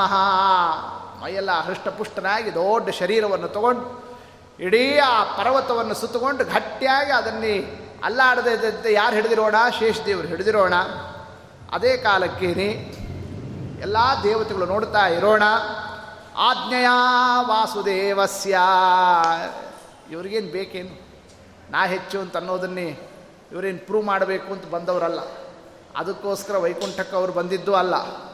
ದೇವ್ರ ದರ್ಶನಕ್ಕೆ ಬಂದಿದ್ದರು ದೇವ್ರ ದರ್ಶನ ಆಯಿತು. ಇನ್ನು ನಮ್ಮ ಕೆಲಸ ಎಷ್ಟೋ ಅಷ್ಟು ನಾವು ಮಾಡ್ಕೊಂಡು ಹೋಗೋರು ಅವರು ಆದರೆ ಅವ್ರು ಯಾಕೆ ಈ ಒಂದು ಸ್ಪರ್ಧಾಕ್ಕೆ ಬರಬೇಕು ಅವರು ಆಜ್ಞೆಯ ವಾಸುದೇವಸ್ಯ. ಸ್ವಾಮಿ, ದೇವರ ಆಜ್ಞಾ ಇದು. ಅದಕ್ಕೆ ನಾ ಈ ಕಾರ್ಯದಲ್ಲಿ ಭಾಗಿಯಾಗಬೇಕು ಅಂತ ಆ ಸಂದರ್ಭದಲ್ಲಿ ವಾಯುದೇವರು ಬಂದಿರೋಣ. ಅಷ್ಟೇ ಅಲ್ಲ, ದೇವಾನಾಂ ಪಶ್ಯತಾಮಪಿ. ಎಲ್ಲ ದೇವತೆಗಳು ನೋಡ್ತಾ ಇದ್ದಾರೆ. ಅವರೆಲ್ಲರಿಗೂ ಕೂಡ ತಾರತಮ್ಯ ಜ್ಞಾನ. ಯಾರ ಶ್ರೇಷ್ಠ, ಯಾರ ಕನಿಷ್ಠ ಅನ್ನತಕ್ಕಂತಹ ತತ್ವ ನಿಶ್ಚಯ ಅದಕ್ಕೊಂದು ಈ ಒಂದು ಸುಸಂದರ್ಭ. ಈ ಒಂದು ಕಾರ್ಯದಲ್ಲಿ ಭಗವಂತನ ಆದೇಶದಂತೆ ನಾವು ಪ್ರವೃತ್ತರಾಗಬೇಕು ಅಂತ ಆಗ ವಾಯುದೇವರು ಪ್ರವೃತ್ತರಾಗಿ ಬರೋ, ಬಂದಿದ್ದು. ಶೇಷದೇವರು ಪರ್ವತವನ್ನು ಹಿಡಿದಿದ್ದು. ಸಕಲ ದೇವತೆಗಳು ನೋಡ್ತಾ ಇರೋಣ. ಏನು ನಿರ್ಣಯ ಬರ್ತದೆ ಅಂತ ವಿಚಾರ. ವಾಯುದೇವರ ಹತ್ರ ಹೋದರು. ಅಂತಾರ ಆ ಸಂದರ್ಭದಲ್ಲಿ ಗಟ್ಟಿಯಾಗಿ ಹಿಡ್ಕೊ ಮತ್ತೆ ಅಂತಂತಂದರು. ಮತ್ತು ನಾವು ಸರಿ ಹಿಡಿದಿರಲಿಲ್ಲ, ನೀವು ಸರಿಯಾಗಿ ಅಲ್ಲಾಡಿಸ್ಬಿಟ್ರಿ, ಹಂಗೆ ಹಿಂಗೆ ಅಂತ ಅನ್ಬೇಡ ಹಿಡ್ಕೊಂಡೇ ಇಲ್ಲೋ? ಎಲ್ಲ ಹಿಡ್ಕೊಂಡಾಗಿದೆ ಅಂತಂದು ಆಗ ಮುಖ್ಯ ಪ್ರಾಣದೇವರು ಕನಿಷ್ಠಾಂಗುಲಿ ಸಂಪರ್ಕಾತ್ ಪರ್ವತೋ ಭೋಗಿ ಸಂಯುತ. ಇವರೇನು ಕೈ ಹಾಕಲಿಲ್ಲ, ಮತ್ತೊಂದು ಮಾಡಲಿಲ್ಲ, ತಮ್ಮ ಪಾದದ ಕಿರುಬೆರಳನ್ನೇ ಏನು ಮಾಡ್ತಾ ಇದ್ದಾರೆ? ಸಂಪರ್ಕಾತ್, ಏನು ತಗೊಂಡು ಮತ್ತೇನು ಝಾಡಿಸಿ ಒದಿಲಿಲ್ಲ ಅದನ್ನು ಹಿಂಗೆ ತಾಕ್ಸಿದ್ರಷ್ಟೇ ಸ್ಪರ್ಶ ಮಾತ್ರ ಮುಖ್ಯ ಪ್ರಾಣದೇವರು ಮಾಡ್ತಿದ್ದಂತೆಯೇ ಆ ಪರ್ವತ ಶೇಷದೇವರು ಸುತ್ತುಕೊಂಡಿದ್ರಲ್ಲ, ಶೇಷ ಸಮೇತ ಎಲ್ಲಿಂದ? ಆ ಮೇರು ಪರ್ವತದಿಂದ, ಅಲ್ಲಿಂದ ಇರತಕ್ಕಂತಹ ಒಂದು ಸ್ಥಳದಿಂದ ಸಹಸ್ರಮರ್ಧಂ ಲಕ್ಷಂಚ. ಐವತ್ತು ಸಹಸ್ರ ಏನು ಆ ಒಂದು ಯೋಜನ ಪರ್ಯಂತರವಾಗಿ ಹಾರ್ತಾ ಹಾರ್ತಾ ದಕ್ಷಿಣಾಭಿಮುಖಕ್ಕೆ ಅದು ಹೊರಡ್ತಾ ಇರೋಣ. ದೇವತೆಗಳೆಲ್ಲರೂ ಕೂಡ ಮುಖ್ಯ ಪ್ರಾಣದೇವರ ಆ ಒಂದು ಜಯವನ್ನೇ, ವೈಭವವನ್ನೇ ಅವರೇ ಜೀವೋತ್ತಮರು, ಅವರದೇ ಶ್ರೇಷ್ಠತ್ವ ಅಂಬತಕ್ಕಂಥದ್ದನ್ನ ಸಂದರ್ಭದಲ್ಲಿ ಅವರು ಉದ್ಗಾರವನ್ನು ಮಾಡುತ್ತಾ ಹರ್ಷೋದ್ಗಾರದಿಂದ, ಜಯಘೋಷಾದಿಗಳಿಂದ ನೋಡಿ ಅವರು ಸಂಭ್ರಮವನ್ನು ಪಡ್ತಾ ಇರೋಣ. ಸರ್ರನೆ ಅಲ್ಲಿಂದ ಹಾರಿರ್ತಕ್ಕಂಥ ಪರ್ವತ ಎಲ್ಲಿ ತನಕ? ಇಲ್ಲಿ ಭೂಲೋಕದ ತನಕ ಬಂತು. ಆ ಒಂದು ಸನ್ನಿವೇಶದಲ್ಲಿ ಇವ್ರು ಗೆದ್ದಿದ್ದಾಯಿತು, ಅವ್ರಿಗೆ ಹರ್ಷ ಆಯಿತು, ಅವ್ರ ಸಂಭ್ರಮ ಆಯಿತು. ಆದರೆ ಮೇರು ಪರ್ವತ ಅವ ಬಂದು ಕಾಲು ಗಟ್ಟೆ ಕಾಲು ಹಿಡ್ಕೊಂಡ. ವಾಯುದೇವ್ರ ಕಾಲು ಹಿಡ್ಕೊಂಡ ಏನಂತ? ತ್ರಾಯತಾಂ ತ್ರಾಯತಾಂ, ಸ್ವಾಮಿನ್ನೇ, ಪುತ್ರಂ ಬಾಲಂ ಮಹಾಬಲ, ಸ್ವಾಮಿ ಅಂತಂತಂದ. ಮುಖ್ಯ ಪ್ರಾಣ್ರಿ ತ್ರಾಯತ ಮದ್ದು ನಮ್ಮ ಹುಡುಗನ ಕಾಪಾಡ್ರಿ. ಸಣ್ಣ ಹುಡುಗ ಆತ.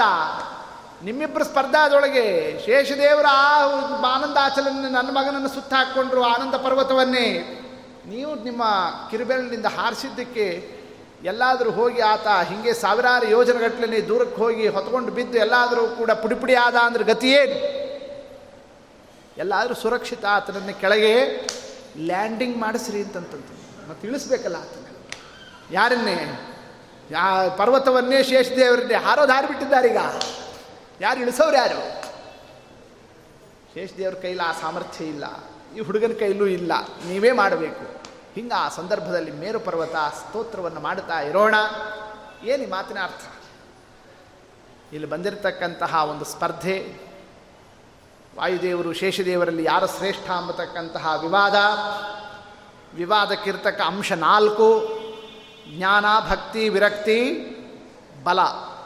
ಆದರೆ ಸ್ಪರ್ಧೆ ನಡೀತಾ ಇರೋದು ನಾಲ್ಕು ಪೇಪರ್ನಲ್ಲ ನಾಲ್ಕು ಕ್ವಶನ್ ಪೇಪರ್ ರೆಡಿ ಮಾಡಲಿಲ್ಲ ಪರಮಾತ್ಮ. ಒಂದರಲ್ಲಿ ಮಾತ್ರ ನಿರ್ಣಯ ಆದರೆ ಸಾಕು. ಎಲ್ಲದಕ್ಕೂ ನಿರ್ಣಯ ಅಂತ ಕೊಟ್ಟುಬಿಟ್ಟ. ಯಾವುದರಲ್ಲಿ ನಿರ್ಣಯ? ಬಲದಲ್ಲಿ ನಿರ್ಣಯ ಆಯಿತು ಅಂತಂದರೆ ಜ್ಞಾನ, ಭಕ್ತಿ, ವಿರಕ್ತಿ ಎಲ್ಲದರಲ್ಲೂ ಅವರು ಶ್ರೇಷ್ಠರೇ. ಕಾರಣ ಯೋಯೇವ ಬಲಜ್ಯೇಷ್ಠ ಸಗುಣಜ್ಯೇಷ್ಠ ಏವಹಿ. ತತ್ಪರ ನಿರ್ಣಯದಲ್ಲಿ ಶ್ರೀಮದಾಚಾರ್ಯರು ಮಾನದಂಡವನ್ನಿಟ್ಟಿದ್ದಾರೆ. ಸುಮ್ಮನೆ ಕಥೆ ಕೇಳೋದಲ್ಲ. ರಾಮಾಯಣ ಆಗಲಿ, ಮಹಾಭಾರತಗಳಾಗಲಿ, ಪುರಾಣಗಳಾಗಲಿ ಅಲ್ಲಿ ಬರ್ತಕ್ಕ ವಿಷಯಗಳಾಗಲಿ ಒಬ್ಬೊಬ್ಬರು ಒಬ್ಬೊಬ್ಬರು ದೇವತೆಗಳು ಅವರಲ್ಲಿ ಏನೋ ಒಂದು ಸ್ಪರ್ಧಾ ಬಂದಂತೆ, ಏನ್ರಿ ನಾವೇ ಇಷ್ಟು ಸ್ಪರ್ಧೆ ಮಾಡೋದಿಲ್ಲ, ಇಷ್ಟೆಲ್ಲ ಮನಸ್ಸಲ್ಲೆಲ್ಲ ಇಷ್ಟು ಕೋಪತಾಪಗಳನ್ನು ತೋರಿಸೋದಿಲ್ಲ, ಈ ದೇವತೆಗಳಲ್ಲಿ ಇಷ್ಟೆಲ್ಲ ಮಾಡ್ತಾರಲ್ಲ ಅಂತ ಹಂಗೆ ವಿಚಾರವನ್ನು ನೋಡೋದಕ್ಕೆ ಪುರಾಣ ಅಲ್ಲ. ಅವರೆಲ್ಲ ದೇವಾದಿ ದೇವತೆಗಳು, ಅವ್ರು ನಮಗಿಂತ ಕೋಟಿ ಕೋಟಿ ಕೋಟಿ ಕೋಟಿ ಪಟ್ಟು ಮೇಲೆ ಸಾಧನವನ್ನು ಮಾಡ್ತಾ ಇರೋರು ಯಾವುದೋ ಒಂದು ಸನ್ನಿವೇಶದಲ್ಲಿ, ಅಸುರಾವೇಶದಿಂದ, ಕಲಿಪ್ರಭಾವದಿಂದ, ಲೋಕಮೋಹಕವಾಗಿಯೋ ಯಾವುದೋ ಒಂದು ಕ್ರಮದಲ್ಲೋ ಒಬ್ರಿಗೊಬ್ರಿಗೆ ಸ್ಪರ್ಧಾ ಮಾಡಿದಂತೆ ಹೀಗೆಲ್ಲ ಕಥೆಗಳು ಬರ್ತಿರ್ತಾವೆ. ಆ ಕಥಾದಲ್ಲಿ ಅದು ಏನೋ ಸುಮ್ಮನೆ ಮಾಡಿದ್ದು ಅಂತಲ್ಲ, ತಿಳ್ಕೊಳ್ಳೋವರಿಗೆ ಮುಂದೆ ಬರತಕ್ಕಂತಹ ಸಾಮಾನ್ಯ ಜನರಿಗೆ ತಾರತಮ್ಯ ಜ್ಞಾನಕ್ಕೋಸ್ಕರವಾಗಿ ಅವುಗಳನ್ನೆಲ್ಲ ಶಾಸ್ತ್ರದಲ್ಲಿ ಹೇಳಿರ್ತಾರೆ. ಈ ತಾರತಮ್ಯ ಇದೆಯಲ್ಲ, ಜ್ಞಾನ, ಭಕ್ತಿ, ವಿರಕ್ತಿ ಯಾರ್ದು ಹೆಚ್ಚು ಅನ್ನೋದು ನಾವೇನು ತಿಳ್ಕೊಳ್ಳಿಕ್ಕಾಗ್ತದೆ ರೀ? ಶೇಷದೇವ್ರದ್ದು ಜ್ಞಾನ ಹೆಚ್ಚೋ? ವಾಯುದೇವ್ರ ಜ್ಞಾನ ಹೆಚ್ಚು ಅಂತ ಅನ್ನೋದನ್ನೇ ನಾವು ಅಲ್ಪರು. ಇಬ್ಬರೂ ನಮಗೆ ದೊಡ್ಡ ದೊಡ್ಡ ಜ್ಞಾನಿಗಳು, ನಾವು ಅವರಲ್ಲಿ ಯಾರು ಹೆಚ್ಚು, ಯಾರು ಕಡಿಮೆ ಅಂತ ನಾವು ಅಳಿಲಿಕ್ಕೆ ನಮ್ಮ ಕೈಲಿ ಸಾಧ್ಯನಾ? ಯಾರಿಗಾದರೂ ಮಾಡ್ಲಿಕ್ಕೆ ಆಗ್ತದಾ? ಜ್ಞಾನ, ಭಕ್ತಿ, ವಿರಕ್ತಿ, ಅದು ಹೊರಗೆ ಕಾಣಿಸೋದಿಲ್ಲ. ಅವ್ರ ಹೃದಯದಲ್ಲಿ ಒಳಗಿರೋ ವಸ್ತುಗಳವು. ಹೊರಗೆ ಕಾಣಿಸೋದು ಯಾವುದು? ಬಲ. ಬಲದಿಂದ ಏನು ಕಾರ್ಯವನ್ನು ನಡೆಸ್ತಾರೆ? ಅದರಲ್ಲಿ ಯಾರು ಹೆಚ್ಚು, ಯಾರು ಕಡಿಮೆ ಅಂತ ಸಾಮಾನ್ಯರು ಕೂಡ ನೋಡಿ ಅರ್ಥ ಮಾಡಿಕೊಳ್ಳಿಕ್ಕೆ ಸಾಧ್ಯ. ಇದು ಒಂದರಲ್ಲಿ ನಿರ್ಣಯ ಆಯಿತು ಅಂತಂದರೆ ಎಲ್ಲದರಲ್ಲೂ ನಿರ್ಣಯ ಅನ್ನೋದನ್ನೇ ಆ ಸಂದರ್ಭದಲ್ಲಿ ಪರಮಾತ್ಮ ವ್ಯವಸ್ಥಾ ಮಾಡಿರೋಣ. ಅದರಂತೆಯೇ ಮುಖ್ಯ ಪ್ರಾಣದೇವರ ಆ ಒಂದು ಶ್ರೇಷ್ಠತೆ ಈ ಕಥಾದಿಂದ ನಿರ್ಣಯವನ್ನು ಮಾಡಿಸ್ತಾ ಇದ್ದಾರೆ. ಅಲ್ಲೂ ಮತ್ತು ವಿಚಾರ ಬರ್ತದೆ.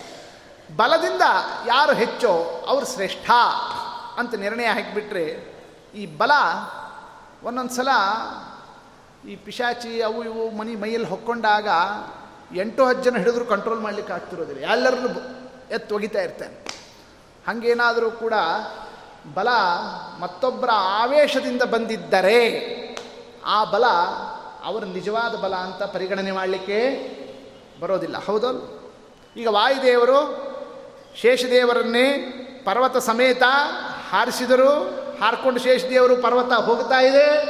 ವಾಯುದೇವರು ಹೆಚ್ಚು, ಅವ್ರ ಬಲ ಹೆಚ್ಚು. ಆದರೆ ಅವ್ರ ಬಲ, ಅದು ಒರಿಜಿನಲ್ ಬಲನೋ ಅಥವಾ ಏನಾದ್ರು ಡ್ರಗ್ಸ್ ಗಿಗ್ಸ್ ಏನಾದ್ರು ತೊಗೊಂಡು ಬಲ ಹೆಚ್ಚು ಮಾಡ್ಕೊಂಡಿರ್ತಾರಲ್ಲ. ಮತ್ತು ಯಾವುದ್ರ ಬಲ? ಯಾಕೆ ಲೋಕದಲ್ಲಿ ಇವೆಲ್ಲ ಲೋಕದಲ್ಲಿ ಇವೆಲ್ಲ ನೀವು ಪರೀಕ್ಷೆ ಮಾಡ್ತಾರೆ ಇಲ್ಲ ಹಾಗೆ ಮೆಡಲ್ ಕೊಡ್ತಾರೇನು ಲೋಕದಲ್ಲಿ ಮೆಡಲ್ ಕೊಟ್ಟಿದ್ದನ್ನು ವಾಪಸ್ ಕಿಸ್ಕೊಂಡಿದ್ದಾರೆ. ಯಾಕೆ? ಟೆಸ್ಟ್ನು ಸಿಕ್ಕೊಂಬಿದ್ದುಬಿಟ್ರು ಅಂತ. ಇದು ಒರಿಜಿನಲ್ ಬಲ ಅಲ್ಲ. ಇವರು ಅದು ಇದು ಔಷಧ, ಅದು ಇದು ಏನೇನೋ ತೊಗೊಂಡು ಇದನ್ನು ಮಾಡಿ ಇವರು ಫಸ್ಟ್ ಬಂದಿದ್ದಾರೆ. ಇದಕ್ಕೆ ಮಾನ್ಯತಾ ಇಲ್ಲ. ಅಂದ ಮೇಲೆ ಬಲ ಹೆಂಗಿರಬೇಕು? ಸಹಜ. ಅವ್ರದೇ ನಿಜ, ನೈಜ ಬಲ ಇರಬೇಕು. ಮತ್ತೊಂದರಿಂದ ಬಂದಿರೋ ಬಲ ಆಗಿರಬಾರ್ದು. ಅಂಥ ಬಲದಿಂದ ನಿರ್ಣಯ ಮಾಡಲಿಕ್ಕೆ ಬರೋದಿಲ್ಲ. ಅದು ಅಪ್ರಯೋಜಕ. ಇದು ಲೋಕದಲ್ಲಿ ಎಲ್ಲರೂ ಒಪ್ಪಿದ್ದಾರೆ. ಅಂದರೆ ವಾಯುದೇವರು ಹಾರಿಸಿದ್ದು ಹೌದು, ಬಲ ಹೆಚ್ಚು. ಆದರೆ ಅದು ಅವ್ರದೇ ಬಲ ಅಂತ ಹೆಂಗೆ ಹೇಳ್ತೀರಿ? ಅವ್ರದೇ ನೈಜ ಬಲ ಅಂತ ಹೆಂಗೆ ಗುರುತಿಸ್ತೀರಿ? ಅದಕ್ಕೆ ಈ ವಿಚಾರ. ಯಾವ ವಿಚಾರ? ತ್ರಾಯತಾಂ ತ್ರಾಯತಾಂ. ಸ್ವಾಮಿನ್ನೇ ಪುತ್ರಂ ಬಾಲಂ ಮಹಾಬಲ. ಹೇ ಸ್ವಾಮಿ, ಅಂತ ಓಡ್ ಬಂದಲ್ಲ ಆ ಸಂದರ್ಭದಲ್ಲಿ ಮೇರು ಪರ್ವತ, ನನ್ನ ಮಗನನ್ನು ಕಾಪಾಡ್ರಿ. ಏನು ತಾತ್ಪರ್ಯ? ಯಾವಾಗ ಅವ್ರದ್ದೇ ಬಲ ಇರ್ತದೆ, ಆಗ ಆ ವಸ್ತುವನ್ನು ಕಂಟ್ರೋಲ್ ಮಾಡೋದು ಅವ್ರ ಕೈಲಿ ಸಾಧ್ಯ ಇರ್ತದೆ. ಇನ್ನೊಬ್ಬರು ಬಲದಿಂದ ಕೆಲಸ ಮಾಡಿದ್ರು ಅಂತಂತಂತಂದರೆ ಆಗ ಮಾಡೋದು ಮಾಡಿಬಿಡ್ತಾರೆ. ಆಮೇಲೆ ಅದನ್ನು ನಿಯಂತ್ರಣ ಮಾಡಲಿಕ್ಕೆ ಅವ್ರ ಕೈಯಲ್ಲಿ ಆಗ್ತಿರೋದಿಲ್ಲ. ಅಂದರೆ ಯಾವ ಬಲ ತಮ್ಮ ನಿಯಂತ್ರಣದಲ್ಲಿ ಕಾರ್ಯವನ್ನು ನಡೆಸಲಿಕ್ಕೆ ಸಾಧ್ಯನೋ ಅದು ಸಹಜ ಬಲ. ಯಾವ ಬಲ ಅವರ ನಿಯಂತ್ರಣದಲ್ಲಿ ಇಲ್ಲ, ಕೆಲಸ ನಡೀತಾ ಇದೆ ಅಂತಂತಂದರೆ ಅದು ಅವರ ನೈಜ ಬಲ ಅಲ್ಲ. ಇನ್ನೊಬ್ರು ಯಾರೋ ಒಳಗೆ ಹೊಕ್ಕೊಂಡು ನಡೆಸಿದ್ದು, ಇನ್ನೂ ಅದನ್ನು ನಾವು ಅರ್ಥ ಮಾಡ್ಕೋಬೇಕು. ಆಗ ಇದು ಒಂದು ಪರೀಕ್ಷಾನೇ. ಹಾರಿಸಿದ್ದೊಂದೇ ಪರೀಕ್ಷಾ ಅಲ್ಲ ಅದನ್ನೀಗ ನಿಲ್ಲಿಸೋದು ಒಂದು ಪರೀಕ್ಷಾನೇ. ಅದನ್ನು ನಿಲ್ಲಿಸೋ ಸಾಮರ್ಥ್ಯ ಇದೆಯೋ ಇವರಿಗೆ ಅನ್ನೋದು ಆ ಒಂದು ಮೇರು ಪರ್ವತ ಆ ಒಂದು ಪ್ರಾರ್ಥನಾ ಮಾಡಿದ್ರಲ್ಲಿ ನಾವು ಕಾಣಬೇಕಾದಂತಹ ಅಂಶ. ಆತನ ಪ್ರಾರ್ಥನಾ ಅನುಸಾರ ಏನು ಹಾರ್ಕೊಂಡು ಹೋಗ್ತಿತ್ತು ಪರ್ವತ, ಯಾವಾಗ ಆತ ನಿಲ್ಲಿಸಬೇಕು ಅಂತ ಕೇಳ್ದ ತತ್ಕಾಲದ ಅಲ್ಲೇ ನಿಲ್ಲಿಸಿಬಿಟ್ರು. ಎಲ್ಲಿ ನಿಲ್ತದು? ಸುವರ್ಣಮುಖರಿ ನದಿ ದಡದಲ್ಲಿ. ಈಗೇನು ವೆಂಕಟಾಚಲ ಇದೆಯಲ್ಲ? ಅಲ್ಲಿ ಬಂದು ಆ ಪರ್ವತ ಹಾಗೆ ನಿಂತು ಬಿಡೋಣ. ಶೇಷದೇವರ ಸಮೇತ ಹೀಗೆ ಸ್ಥಾಪಯಾಮಾಸ ರಾಜೇಂದ್ರ. ಗಿರಿರಾಜಂ ಸಪನ್ನಗಂ. ಅಂದರೆ ಪರ್ವತವನ್ನೇ ಹಾರಿಸಿದ್ದಷ್ಟೇ ಬಲ ಅಲ್ಲ, ಆ ಪರ್ವತವನ್ನೇ ನಿಯಂತ್ರಣವನ್ನು ಮಾಡಿ ನಿಲ್ಲಿಸಿದ್ದು ಕೂಡ ಯಾರು? ವಾಯುದೇವರು. ಇದರಿಂದ ವಾಯುದೇವರ ಬಲ, ಅದು ಅವರ ಸಹಜ ಬಲ, ಆ ಬಲದಿಂದ ಅವರು ಶ್ರೇಷ್ಠರು. ತನ್ಮೂಲಕವಾಗಿ ಜ್ಞಾನ, ಭಕ್ತಿ, ವಿರಕ್ತಿ ಎಲ್ಲದರಲ್ಲೂ ಅವರೇ ಶ್ರೇಷ್ಠರಾಗಿದ್ದಾರೆ. ಮುಂದೆ ಶೇಷದೇವರು ಏನು ಮಾಡಿದರು? ಇಷ್ಟಾದ ಮೇಲೆ ಮತ್ತೆ ಯಾರಾದರೂ ಕೂಡ ಜಗಳಾಡ್ತಾರಾ ಅರ್ಥ ಆಯ್ತು, ಅವರಿಗೂ ಕೂಡ. ಶೇಷ ಗತಮದ ಪಶ್ಚಾತ್ ತುಷ್ಟಾವ ಮರುತಾಂಪತಿ ಮುಖ್ಯ ಪ್ರಾಣದೇವರ ಕಾಲಿಗೆ ಸಾಷ್ಟಾಂಗ ನಮಸ್ಕಾರ ಮಾಡಿದರು. ಅವರನ್ನು ಸ್ತೋತ್ರವನ್ನು ಮಾಡಿದರು. ಎಂಥ ತಪ್ಪು ಮಾಡಿಬಿಟ್ಟೆ ಸ್ವಾಮಿ? ಕ್ಷಮಸ್ವ ಮಮ ದೌರಾತ್ಮ್ಯೋ. ನಮ್ಮ ಈ ಒಂದು ಪ್ರವೃತ್ತಿ, ಇದು ತಪ್ಪು, ಹೀಗೆ ಬರಬಾರ್ದು. ದೊಡ್ಡವ್ರ ಹತ್ರ ಸ್ಪರ್ಧಾ ಮಾಡ್ತಕ್ಕಂಥ ಬುದ್ಧಿ ಯಾಕೆ ಬಂತು ಏನೋ ಕ್ಷಮ ಮಾಡ್ರಿ. ಅಜ್ಞಾನೇನಾಗತಂ ವಿಭೋ. ನಾ ಮೂರ್ಖನೇ, ನಾ ಅಜ್ಞಾನಿನೇ ಅನ್ನೋದನ್ನ ಆ ಸಂದರ್ಭದಲ್ಲಿ ಶೇಷದೇವರು ಅದನ್ನೇ ಪ್ರತಿಪಾದನವನ್ನು ಮಾಡ್ತಾ ಕ್ಷಮಾವನ್ನು ಬೇಡೋಣ. ಮತ್ತು ವಾಯುದೇವರು ಏನು ಮಾಡಿದರು? ಇಷ್ಟೆಲ್ಲ ದಾನ್ಲಿ ಹಾಕಿ ಕ್ಷಮಾ ಬೇಡ್ತೀಯಲ್ಲೋ ಅಂತೇನಾರು ಅವ್ರು ಸಿಟ್ಟು ಮಾಡಿದ್ರಾ? ಸಿಟ್ಟುಗಿಟ್ಟು ಮಾಡಿದರೆ ದೇವ್ರು ಯಾಕೆ ಹಾಕ್ತಾರೆ ಅವರು? ನಮ್ಮಂತೆ ಆಗಿ ಹೋಗ್ತಾರೆ. ನಿರ್ವೈರತ್ವಾತ್ ಪ್ರಸಾದಂಚ. ಚಕಾರ ಮರುತಾಂ ಪತಿ. ಅವರು ಯಾರ ಮೇಲೆ ವೈರ, ಯಾರ ಮೇಲೆ ದ್ವೇಷ, ಅವ್ರಿಗೆ ಏನಾಗಬೇಕು ವಾಯುದೇವರಿಗೆ? ಯಾವಾಗ ಅವರಿಷ್ಟು ಕಾಲಿಗೆ ಬಿದ್ದು ಕ್ಷಮಾವನ್ನು ಬೇಡ್ತಾ ಇದ್ದಾರೆ? ಆ ಸಂದರ್ಭದಲ್ಲಿ ಅವರ ಮೇಲೆ ಪ್ರಸನ್ನರಾದರು. ಇದಿಷ್ಟು ಕಥಾ. ಇದು ದ್ವಾಪರದಲ್ಲಿ ನಡೆದಿರತಕ್ಕಂತಹ ಸನ್ನಿವೇಶ. ಈ ಒಂದು ನಿಮಿತ್ತದಲ್ಲಿ ಶೇಷ ಸಮೇತ ಪರ್ವತ ಬಂದಿದ್ದರಿಂದ ಆ ಪರ್ವತಕ್ಕೆ ಏನಂತ ಹೆಸರು ಬಂತು? ಶೇಷಾಚಲಮಿಮಂ ವಿದುಹು ಹಿಂಗೆ ಶೇಷಾಚಲ ಹಿಂಗೆ ಆ ಒಂದು ಪರ್ವತಕ್ಕೆ ಬರತಕ್ಕಂತಹ ಅಭಿದಾರ ಏನಿದರಿಂದ ನಿರ್ಣಯವನ್ನು ಕೊಡ್ತಾ ಇದ್ದಾರೆ? ಮುಖ್ಯ ಪ್ರಾಣದೇವರ ಹೊರತು ಇನ್ಯಾರೂ ಕೂಡ ಪರಮಾತ್ಮನ ಆ ಒಂದು ಅಂತರಂಗ ಭಕ್ತರು ನಂತರದ ಸ್ಥಾನದಲ್ಲಿ ಬರತಕ್ಕಂಥವರಲ್ಲ. ನಮ್ಮ ಮಧ್ವಮತನೇ ಮತ, ಮಧ್ವರಾಯರೇ ಗುರುಗಳು, ಅವರೇನೇ ಜೀವೋತ್ತಮರು. ಇದು ಕೇವಲ ಈ ಒಂದು ಕಥೆಯಲ್ಲಿ ಅಷ್ಟೇ ನೋಡೋದಲ್ರು. ಇದು ಸಕಲ ಕಥಾದಲ್ಲೂ, ಸಕಲ ವಿಚಾರದಲ್ಲೂ ಎಲ್ಲಿ ನೋಡಿದ್ರೂ ಕೂಡ ಇದೇ ತತ್ವನೇ. ಹರಿಸರ್ವೋತ್ತಮ ವಾಯು ಜೀವೋತ್ತಮ, ಮುಖ್ಯ ಪ್ರಾಣದೇವರ ಜೀವೋತ್ತಮತ್ವ. ತತ್ರೈವ ವಾಯುರಿತಿ ವೇದವಚ ಪ್ರಸಿದ್ಧೋ, ದೇಹೇಪಿ ಯತ್ರ ಪವನೋತ್ರ ಹರಿರ್ಯತೋಸೋ ತತ್ರೈವ ವಾಯುರಿತಿ ವೇದವಚ ಪ್ರಸಿದ್ಧೋ, ಕಸ್ಮಿನ್ ಮಹಾತಿಥಿ ತಥೈವ ಹಿ ಸೋವತಾರೇ.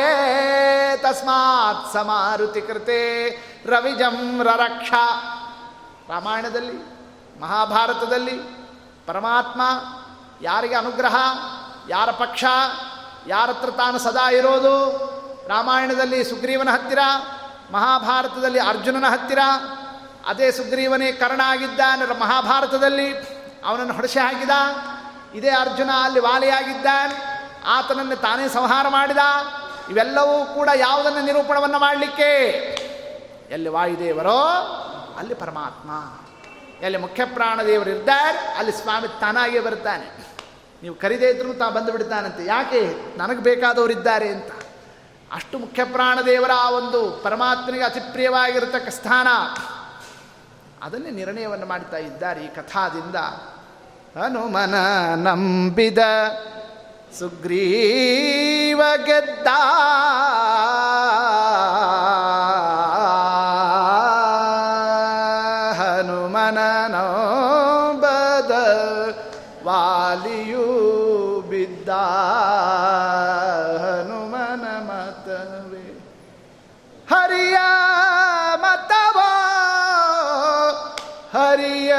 ಮತವೇ?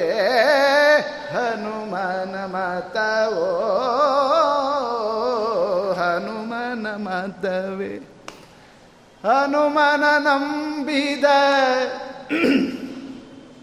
ಹನುಮನ ನಂಬಿದ ವಿಭೀಷಣ ಗೆದ್ದ. ಯಾರು ಗೆದ್ದಿದ್ದು?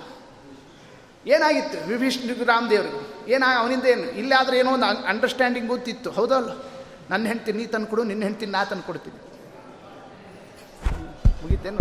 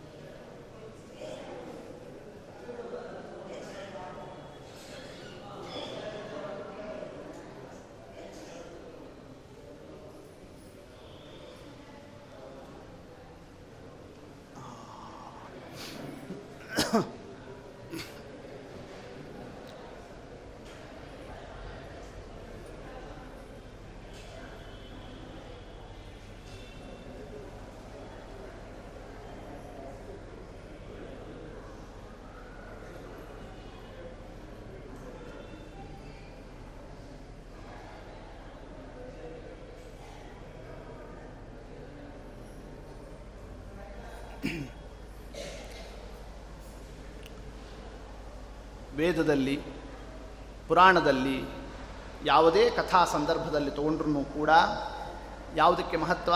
ಮುಖ್ಯ ಪ್ರಾಣದೇವರ ಜೀವೋತ್ತಮತ್ವ. ಆ ತತ್ವವನ್ನೇನೇ ಬಹುಮುಖದಿಂದ ಏನು ಮಾಡಿದ್ದಾರೆ? ವ್ಯವಸ್ಥಾವನ್ನು ಮಾಡಿದ್ದಾರೆ. ಮುಖ್ಯ ಪ್ರಾಣನು ತೊಲಗಲ ದೇಹವನು. ಪೆಣವೆಂದು ಪೇಳ್ವರು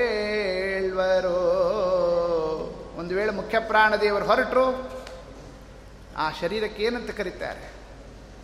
ಅದು ಬ್ರಾಹ್ಮಣನೂ ಅಲ್ಲ, ಕ್ಷತ್ರಿಯನೂ ಅಲ್ಲ, ಏನೂ ಅಲ್ಲ ಅದು. ಅದು ಜೀವನೇ ಇದಕ್ಕೆ ಮಹತ್ವನೇ ಇಲ್ಲ. ಅದು ಪೆಣ ಅಂತಂತದಕ್ಕೊಂದು ಶಬ್ದನೇ ಬೇರೆ ಬಂದು ಹೋಗ್ತದೆ. ಅಂದರೆ ಏನು ತಾತ್ಪರ್ಯ? ಎಲ್ಲಿ ಮುಖ್ಯ ಪ್ರಾಣದೇವರಿದ್ದಾರೋ ಅಲ್ಲಿ ಪರಮಾತ್ಮ ಇರ್ತಾನೆ. ಎಲ್ಲಿ ಪರಮಾತ್ಮ ಇರ್ತಾನೋ ಆ ವಸ್ತುವಿಗೆ ಅಸ್ತಿತ್ವ ಇರ್ತದೆ. ಎಲ್ಲಿ ಪರಮಾತ್ಮ ಇರ್ತಾನೋ ಆಗ ಪರಮಾತ್ಮನ ಸಂಬಂಧದಿಂದ ಅದಕ್ಕೆ ಪಾವಿತ್ರ್ಯ ಇರ್ತದೆ. ಐದು ಸೆಕೆಂಡ್ ವ್ಯತ್ಯಾಸ ಏನಾಗ್ತದ್ರಪ್ಪ ಶರೀರಕ್ಕೆ? ಈಗ ಜೀವ ಹೋಗೋದಕ್ಕೆ ಐದು ಸೆಕೆಂಡ್ ಮೊದಲು ಜೀವ ಹೋದ ಮೇಲೆ ಏನು ವ್ಯತ್ಯಾಸ? ಒಂದು ಐದು ನಿಮಿಷ ಮೊದಲಾದರೆ ಮುಟ್ತೀವಿ, ಮಾತಾಡಿಸ್ತೀವಿ, ಇದು ಇದು, ಆಗ ನಾವು ಜನವಾರ ಏನು ಬದಲಾಯಿಸೋದಿಲ್ಲ. ಅದೇ ಐದು ನಿಮಿಷ ಆದಮೇಲೆ ಹೋದರೆ ಏ, ತಾಕ್ಬಿಡ್ತು ಜನವಾರ ಬದಲಾಯಿಸಬೇಕು ಅಂತ. ಏನು ಏನು ಐದು ನಿಮಿಷದಲ್ಲಿ ಏನು ಅಂಥದ್ದಾಗಿ ಹೋಗಿಬಿಡ್ತು? ಏನಾಯಿತು? ವಾಯುದೇವರು ಹೊರಟರು. ವಾಯುದೇವರು ಹೊರಟು ಕೂಡಲೇ ಪರಮಾತ್ಮನು ಹೊರಟ. ಪರಮಾತ್ಮನು ಹೊರಟ ಅಂತಂತಂದ ಮೇಲೆ ಅದು ಅಪವಿತ್ರ ಆಯಿತು.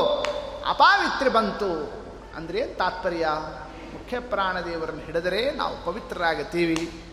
ಅಂತಹ ಮುಖ್ಯ ಪ್ರಾಣದೇವರನ್ನು ಹಿಡದೇನೆ ಸುಗ್ರೀವಾದಿಗಳೆಲ್ಲ ಉದ್ಧತರಾಗಿದ್ದಾರೆ. ಅದು ಒಂದು ಸಲ ಆದರೆ ಕೋಯಿನ್ ಸೀಡು ಅಂತ ವ್ಯಾಖ್ಯಾನ ಮಾಡಿಬಿಡ್ತಾರೆ ಲೋಕದಲ್ಲಿ. ಏನೋ ಅಕಸ್ಮಾತ್ ಕಾಕಾಗಮನವೋ ತಾಲಪತನವೋ ಕಾಗಿ ಬಂತು, ಅಲ್ಲಿ ಕೂಡ್ತಿದ್ದಂತೆ ಹಣ್ಣು ಕೆಳಗೆ ಬಿತ್ತು. ಅದು ಕಾಲಿನಿಂದ ಒದ್ದಿದ್ದಕ್ಕೆ ಬಿತ್ತೋ, ತನಗೆ ಬೀಳೋದೇ ಇತ್ತು, ಇದು ಕೂತಿದ್ದು ಅದೇ ಟೈಮ್ಗೇನೆ ಕೋಯಿನ್ಸಿಡ್ ಆಯಿತು. ಹಾಗೆ ಮುಖ್ಯ ಪ್ರಾಣದೇವರು ಇದ್ದಲ್ಲಿ ರಾಮದೇವರು ಬಂದ, ಎಷ್ಟೆಲ್ಲ ಕಥೆ ಮಾಡ್ದ, ಏನೋ ಹುಡ್ಕೊಂಡು ಹುಡ್ಕೊಂಡು ಬರ್ತಿದ್ನಪ್ಪ, ಯಾರನ್ನೇ? ಸೀತಾದೇವಿಯನ್ನೇ. ಆ ಸೀತಾದೇವಿಯನ್ನೇ ಹುಡುಕ್ತಾ ಈತ ಬರ್ತಿದ್ದ. ಅಷ್ಟೊತ್ತಿಗೆ ಇವ ಸುಗ್ರೀವ ಸಿಕ್ಕ? ಆಗ ಹನುಮಂತೇವರು ಇಬ್ಬರಿಗೂ ಸಖ್ಯವನ್ನು ಮಾಡಿಸಿದರು. ಅಲ್ಲೊಂದು ಏನೋ ಒಂದು ಲೋಕನ್ಯಾಯದಂತೆ ಒಂದು ಅರ್ಥ ಇದೆ. ಏನು ಅರ್ಥ? ಯಾಕೆ ಇಬ್ಬರು ಒಂದೇ ಪಾರ್ಟಿ ಆದರು, ಹೆಂಡತಿ ಕಳ್ಕೊಂಡವರು ಅಂತ. ಯಾಕೆ ಈತನ ಹೆಂಡತಿ ತಪ್ಪಿಸಿ ಹೋಗಿತ್ತು? ಯಾರಿಗೆ? ಸುಗ್ರೀವನಿಗೆ. ಅವನ ಹೆಂಡತಿಯನ್ನು ವಾಲೆ ಎತ್ಕೊಂಡು ಹೋಗಿಬಿಟ್ಟಿದ್ದ.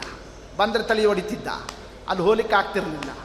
ಅಂದಮೇಲೆ ನೀನು ನನ್ನ ಹೆಂಡ್ತಿನ ತಲಸಿ ಹೊಂದಿಸ್ಕೊಡು, ನಾನು ನಿನ್ನ ಹೆಂಡ್ತಿನ ಹೊಂದಿಸ್ಕೊಡ್ತೀನಿ ಅಂತ ಏನೋ ಒಂದು ಮ್ಯೂಚುವಲ್ ಅಂಡರ್ಸ್ಟ್ಯಾಂಡಿಂಗ್ ಮಾಡಿಕೊಂಡ್ರೋ ಏನೋ. ನೋ ಅದು. ನಿಮ್ಮ ತಲೆಯೊಳಗೆ ಹಂಗೇನಾದರೂ ಅಭಿಪ್ರಾಯ ಬರೋದಿದ್ದರೆ ಬೇಕಾದ್ರೆ ಬರ್ಬೋದು, ಆದರೆ ವಿಭೀಷಣನ ಹತ್ರ ಏನಿದೆ? ವಿಭೀಷಣನನ್ನು ಯಾಕೆ ಸ್ವಾಮಿ ಹಿಡಿದ? ಅದು ಬಹಳ ನಿರ್ಣಾಯಕವಾದಂತಹ ಪ್ರಸಂಗ. ಕಾರಣ, ವಿಭೀಷಣನಿಂದ ರಾಮದೇವರಿಗೆ ಲೋಕದೃಷ್ಟಿಯಿಂದಲೂ ಕೂಡ ಇಂಥದ್ದು ಆಗಬೇಕು ಎಂಬತಕ್ಕಂಥದ್ದಕ್ಕೆ ಲವಲೇಶನೂ ಕೂಡ ನಿಮಗಲ್ಲಿ ಕಾರಣ ಕಾಣಿಸೋದಿಲ್ಲ. ಅಷ್ಟೇ ಅಲ್ಲ ಬ್ರಹ್ಮಾತ್ಮಜೇ ನರವಿಜೇನ ಬಲ ಪ್ರಣೇತ್ರ ನೀಲೇನ ಮೈಂದ ವಿವಿಧಾಂಗದ ತಾರ ಪೂರ್ವೈ ವಿಭೀಷಣ ಬಂದಿರೋಣ. ಯುದ್ಧದ ಸನ್ನಿವೇಶ ಹತ್ರ ಇರೋಣ. ಶತ್ರು ಪಕ್ಷದವ ನಮ್ಮ ಹತ್ರ ಬರ್ತಿದ್ದಾನೆ, ಏನು ಮಾಡಬೇಕು ಎಂಬತಕ್ಕ ವಿಚಾರ. ಒಂದು ಮೀಟಿಂಗ್ ಆರಂಭ ಆಯಿತು. ರಾಮದೇವರು ಕೂತಿದ್ದಾರೆ, ಸರ್ವಸ್ವರನ್ನು ಕೇಳಿದ್ದಾರೆ. ವಿಭೀಷಣ ನಮ್ಮ ಪಕ್ಷಕ್ಕೆ ಶರಣಾಗತನಾಗಿ ಬಂದಿದ್ದಾನೆ. ನಾವು ಆತನನ್ನು ಆಶ್ರಯ ಕೊಡಬೇಕೇ ಬೇಡವೇ?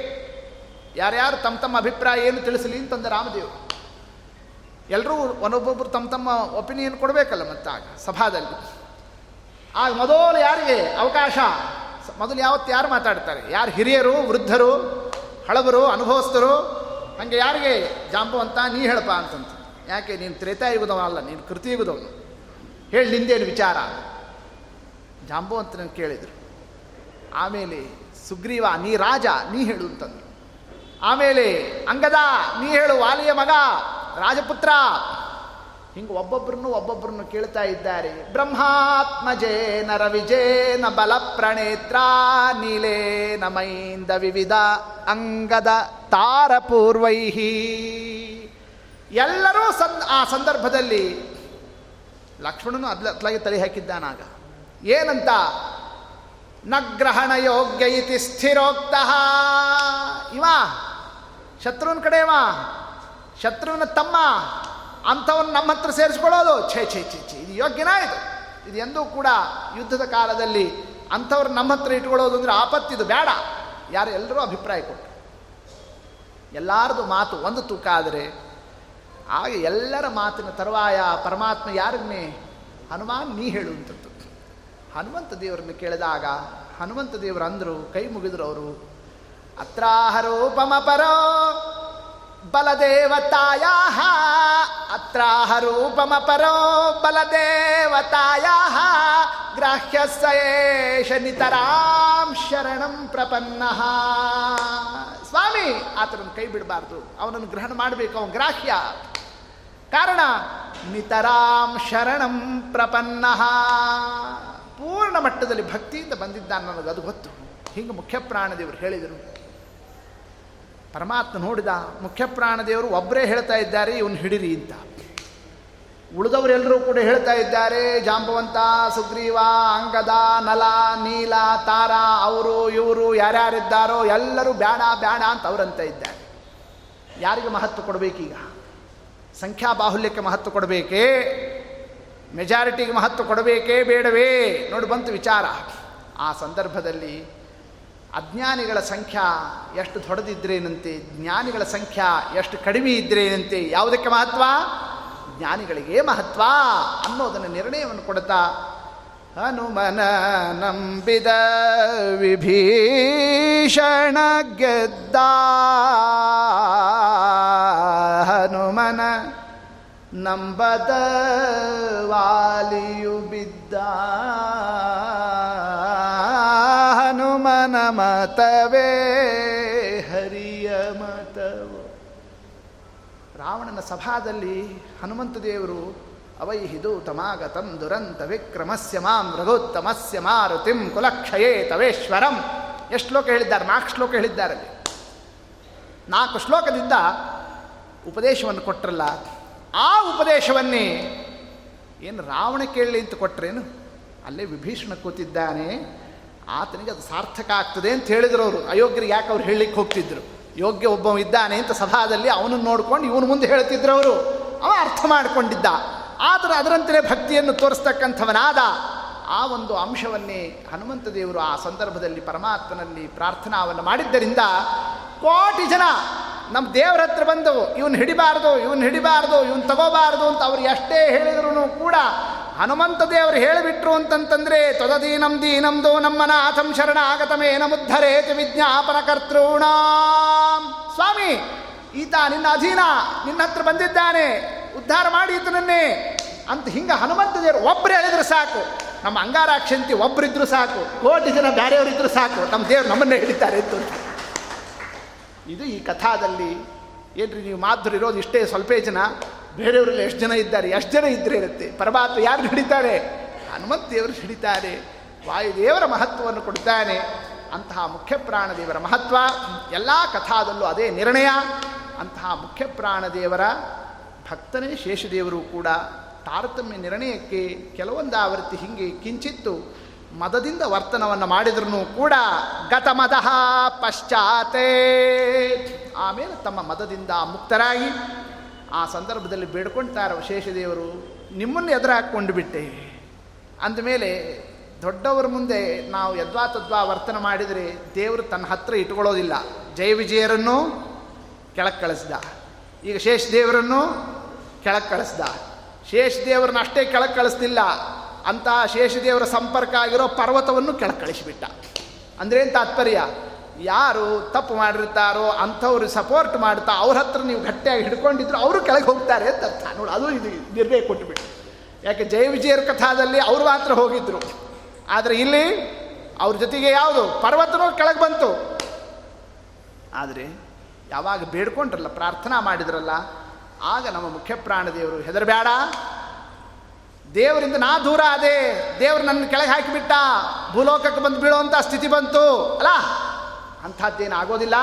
ಭಗವಾನ್ ಆಗಮಿಷ್ಯತಿ. ಯಾವ ಪರ್ವತದಲ್ಲಿ ನೀನು ಸುತ್ತಕೊಂಡು ಬಂದ್ಯೋ ಅದೇ ಪರ್ವತಕ್ಕೆ ಪರಮಾತ್ಮ ನೀ ಕರಿದೆ ಇದ್ರು ತಾನಾಗೆ ಬರ್ತಾನೆ ನೋಡು. ಅಂಥ ಒಂದು ಅನುಗ್ರಹ ನಿಂಗೆ ಮಾಡೀನಿ ಅಂತ ಯಾರಂತ ಇದ್ದಾರೆ ಆ ಸಂದರ್ಭದಲ್ಲಿ. ಹೀಗೆ ಮುಖ್ಯ ಪ್ರಾಣದೇವರು ಮಾಡಿರತಕ್ಕಂತಹ ಆ ಅನುಗ್ರಹ, ಆ ಒಂದು ಆಶೀರ್ವಾದ, ಆ ಒಂದು ವರ, ತನ್ನಿಮಿತ್ತದಿಂದ ಪರಮಾತ್ಮ ತನ್ನ ದಿವ್ಯವಾಗಿರ್ತಕ್ಕಂತಹ ರೂಪವನ್ನೇ ಮಾಯಾವಿ ಪರಮಾನಂದೋ. ತ್ಯಕ್ವಾ ವೈಕುಂಠಮುತ್ತಮೋ ಸ್ವಾಮಿ ಪುಷ್ಕರಣಿ ತೀರೇ ರಮಯಾ ಸಹ ಮೋದತೆ. ಹೀಗೆ ಸ್ವಾಮಿ ಪುಷ್ಕರಣಿ ತೀರದಲ್ಲಿ ಇವತ್ತು ನಾವು, ನೀವು ಎಲ್ಲರೂ ಕೂಡ ಪರಮಾತ್ಮನ ಒಂದು ದಿವ್ಯ ರೂಪವನ್ನು ದರ್ಶನವನ್ನು ಪಡಿತೀವಿ, ಸ್ವಾಮಿಯ ಹತ್ತಿರಕ್ಕೆ ಹೋಗ್ತೀವಿ ದೇವರ ಸೇವಾವನ್ನು ಮಾಡ್ತೀವಿ ಅಲೌಕಿಕ ಆನಂದವನ್ನು ಅನುಭವಿಸ್ತೀವಿ. ಭೂವೈಕಂಠ ವೈಕುಂಠದಲ್ಲಿ ನಾವೆಲ್ಲರೂ ಕೂಡ ಪರಮಾನಂದವನ್ನು ಹೊಂದುತ್ತಾ ಇದ್ದೀವಿ. ಅಷ್ಟೇ ಅಲ್ಲ, ಅಂತಹ ಒಂದು ಸ್ವಾಮಿ ಪುಷ್ಕರಣಿ ತೀರದಲ್ಲಿ ಆ ರೂಪ ತಂದಿದ್ದರಿಂದ ಅದರಂತೆ ಇರತಕ್ಕ ರೂಪ ಮೂಲ ಮೂಲೆಯಲ್ಲೂ ಕೂಡ ನಾವು ನೋಡಲಿಕ್ಕೆ ಸ್ವಾಮಿ ಅವಕಾಶ ಮಾಡಿದ್ದು. ಇಲ್ಲೂ ಸ್ವಾಮಿ ಬಂದ, ಏನು ಅದ್ಭುತ ರೂಪ, ಶ್ರೀನಿವಾಸ ದೇವರ ಸನ್ನಿಧಾನ. ಇದೆಲ್ಲ ಬರಲಿಕ್ಕೆ ಮೂಲ ಕಾರಣ ಯಾರು? ಮುಖ್ಯ ದೇವರು. ಅವ್ರನ್ನ ನಾವು ಮರಿಬಾರ್ದು. ಮುಖ್ಯ ಪ್ರಾಣ ದೇವರು. ಭಗವಂತ ಬರ್ತಾನೆ, ನೀವು ಹೋಗೋ. ನೀ ಅಲ್ಲಿ ಹೋಗಿ ಅಲ್ಲ ಅಲ್ಲಿ ದೇವರು ಬರ್ತಾನೆ. ಹಂಗೆ ಅಂದಿದ್ದಕ್ಕೆ ಆ ಮುಖ್ಯ ಪ್ರಾಣದೇವರ ಮಾತಿನಂತೆ ನಮ್ಮ ಸ್ವಾಮಿ ಇಲ್ಲಾಂದ್ರೆ ಅವನಿಗೇನು ಇಲ್ಲಿಗೆ ಬರಬೇಕು ಅಂತಿತ್ತೇನು? ಬೇರೆ ಎಲ್ಲಿ ಬೇಕಾದ್ರೂ ಹೋಗ್ಬೋದಾಗಿತ್ತು, ವೈಕುಂಠದಿಂದ ಹೋಗಬೇಕು ಅಂತ ಅನ್ನೋ ಸ್ಥಿತಿ ಇದ್ದರೆ ಕಾರಣ ಕಲಿಗಾಲ ಇದೆ. ಬಹಳ ಪಾಪ ಮಾಡತಕ್ಕ ಸನ್ನಿವೇಶ ಜೀವರಾಶಿಗಳಿಗೆ ಅನಿವಾರ್ಯ ಆಗ್ತದೆ. ಇವರ ಸ್ಥಿತಿಗತಿಗಳೇ ಅಷ್ಟೇ ಇರ್ತದೆ. ಶಾಸ್ತ್ರದಲ್ಲಿ ಹೇಳಿದ್ದೆಲ್ಲ ಇವ್ರು ನಡೆಸಲಿಕ್ಕೆ ಇವ್ರ ಕೈಲಿ ಸಾಧ್ಯ ಆಗ್ತಿರೋದಿಲ್ಲ. ಅಪಾರ ಪಾಪ ಕೂಪದಲ್ಲಿ ಬಿದ್ದು ಒದ್ದಾಡತಕ್ಕಂತಹ ಆ ಜೀವರಾಶಿಗಳ ಮೇಲೆ ಕರುಣಾದೃಷ್ಟಿಯಿಂದ ಅವರ ಸಕಲ ಪಾಪವನ್ನು, ಪರಿಹಾರವನ್ನು ಮಾಡಿಸಿ ಅವರಿಗೆ ಪೂರ್ಣಾನುಗ್ರಹವನ್ನು ಮಾಡಬೇಕು ಎಂಬತಕ್ಕಂತಹ ಆ ಒಂದು ವಾತ್ಸಲ್ಯದಿಂದ ನಮ್ಮ ಸ್ವಾಮಿ ತನ್ನ ದಿವ್ಯ ರೂಪವನ್ನೇ ಬೆಟ್ಟದ ಮೇಲೆ ಏನು ತಾನು ಸನ್ನಿಧಾನವನ್ನು ಇಟ್ಟಿದ್ದಾನೆ, ಅಂತಹ ಪಾಪಗಳು, ಅಂತಹ ಒಂದು ಸನ್ನಿವೇಶಗಳು ನಾವು ನೀವು ಎಷ್ಟು ಮಾಡೇವು? ಅಂಥದ್ದಕ್ಕೆ ಒಬ್ಬ ದೃಷ್ಟಾಂತ ಇದ್ದಾನೆ ನೋಡ್ರಿ. ಅದೇನೇ ಮುಂದಿನ ಕಥಾ. ಯಾವುದದು? ಕಲೋ ಶ್ರೀ ವೆಂಕಟಾಚಲೋ ಅಂತಹ ವೆಂಕಟಾಚಲ ಉಪಾಖ್ಯಾನ. ಮಾಧವ ಬ್ರಾಹ್ಮಣನ ಉಪಾಖ್ಯಾನ, ಅವನ ಕಥಾ, ಅವನು ಮಾಡಿರತಕ್ಕಂತಹ ಒಂದೊಂದು ಅಪರಾಧ, ಅದರಿಂದ ಆಗತಕ್ಕಂತಹ ಏನೇನು ಸನ್ನಿವೇಶ, ಅಂತಹ ಎಲ್ಲ ಪಾಪಗಳನ್ನು ಸ್ವಾಮಿ ಒಂದೇ ಕ್ಷಣದೊಳಗೆ ಅದನ್ನು ಸುಟ್ಟು ಭಸ್ಮ ಮಾಡಿ ಎಂಥ ಭಾಗ್ಯವನ್ನು ಆತನಿಗೆ ಕೊಟ್ಟ ತನ್ನನ್ನು ಮಾವ, ತನಗೆ ಮಾವ ಅಂತ ಮಾಡ್ಕೊಂಡು ಬಿಟ್ಟ ಲಕ್ಷ್ಮೀದೇವಿ ಮಗಳಾಗಬೇಕು ಅಂತ ಭಾಗ್ಯವನ್ನು ಕೊಡ್ತಾನೆ ಅಂತಂತಂದರೆ ಅಪಾರ ಸ್ವಾಮಿಯ ಒಂದು ಕಾರುಣ್ಯ ಅಂತಹ ಒಂದು ವೆಂಕಟಾಚಲ ಉಪಾಖ್ಯಾನದ ವೃತ್ತಾಂತ ನಾಳೆ ವಿಸ್ತಾರವನ್ನು ಮಾಡೋಣ. ಶ್ರೀಕೃಷ್ಣಾರ್ಪಣ ಮಸ್ತು ಹರೆಯೇ ನಮಃ.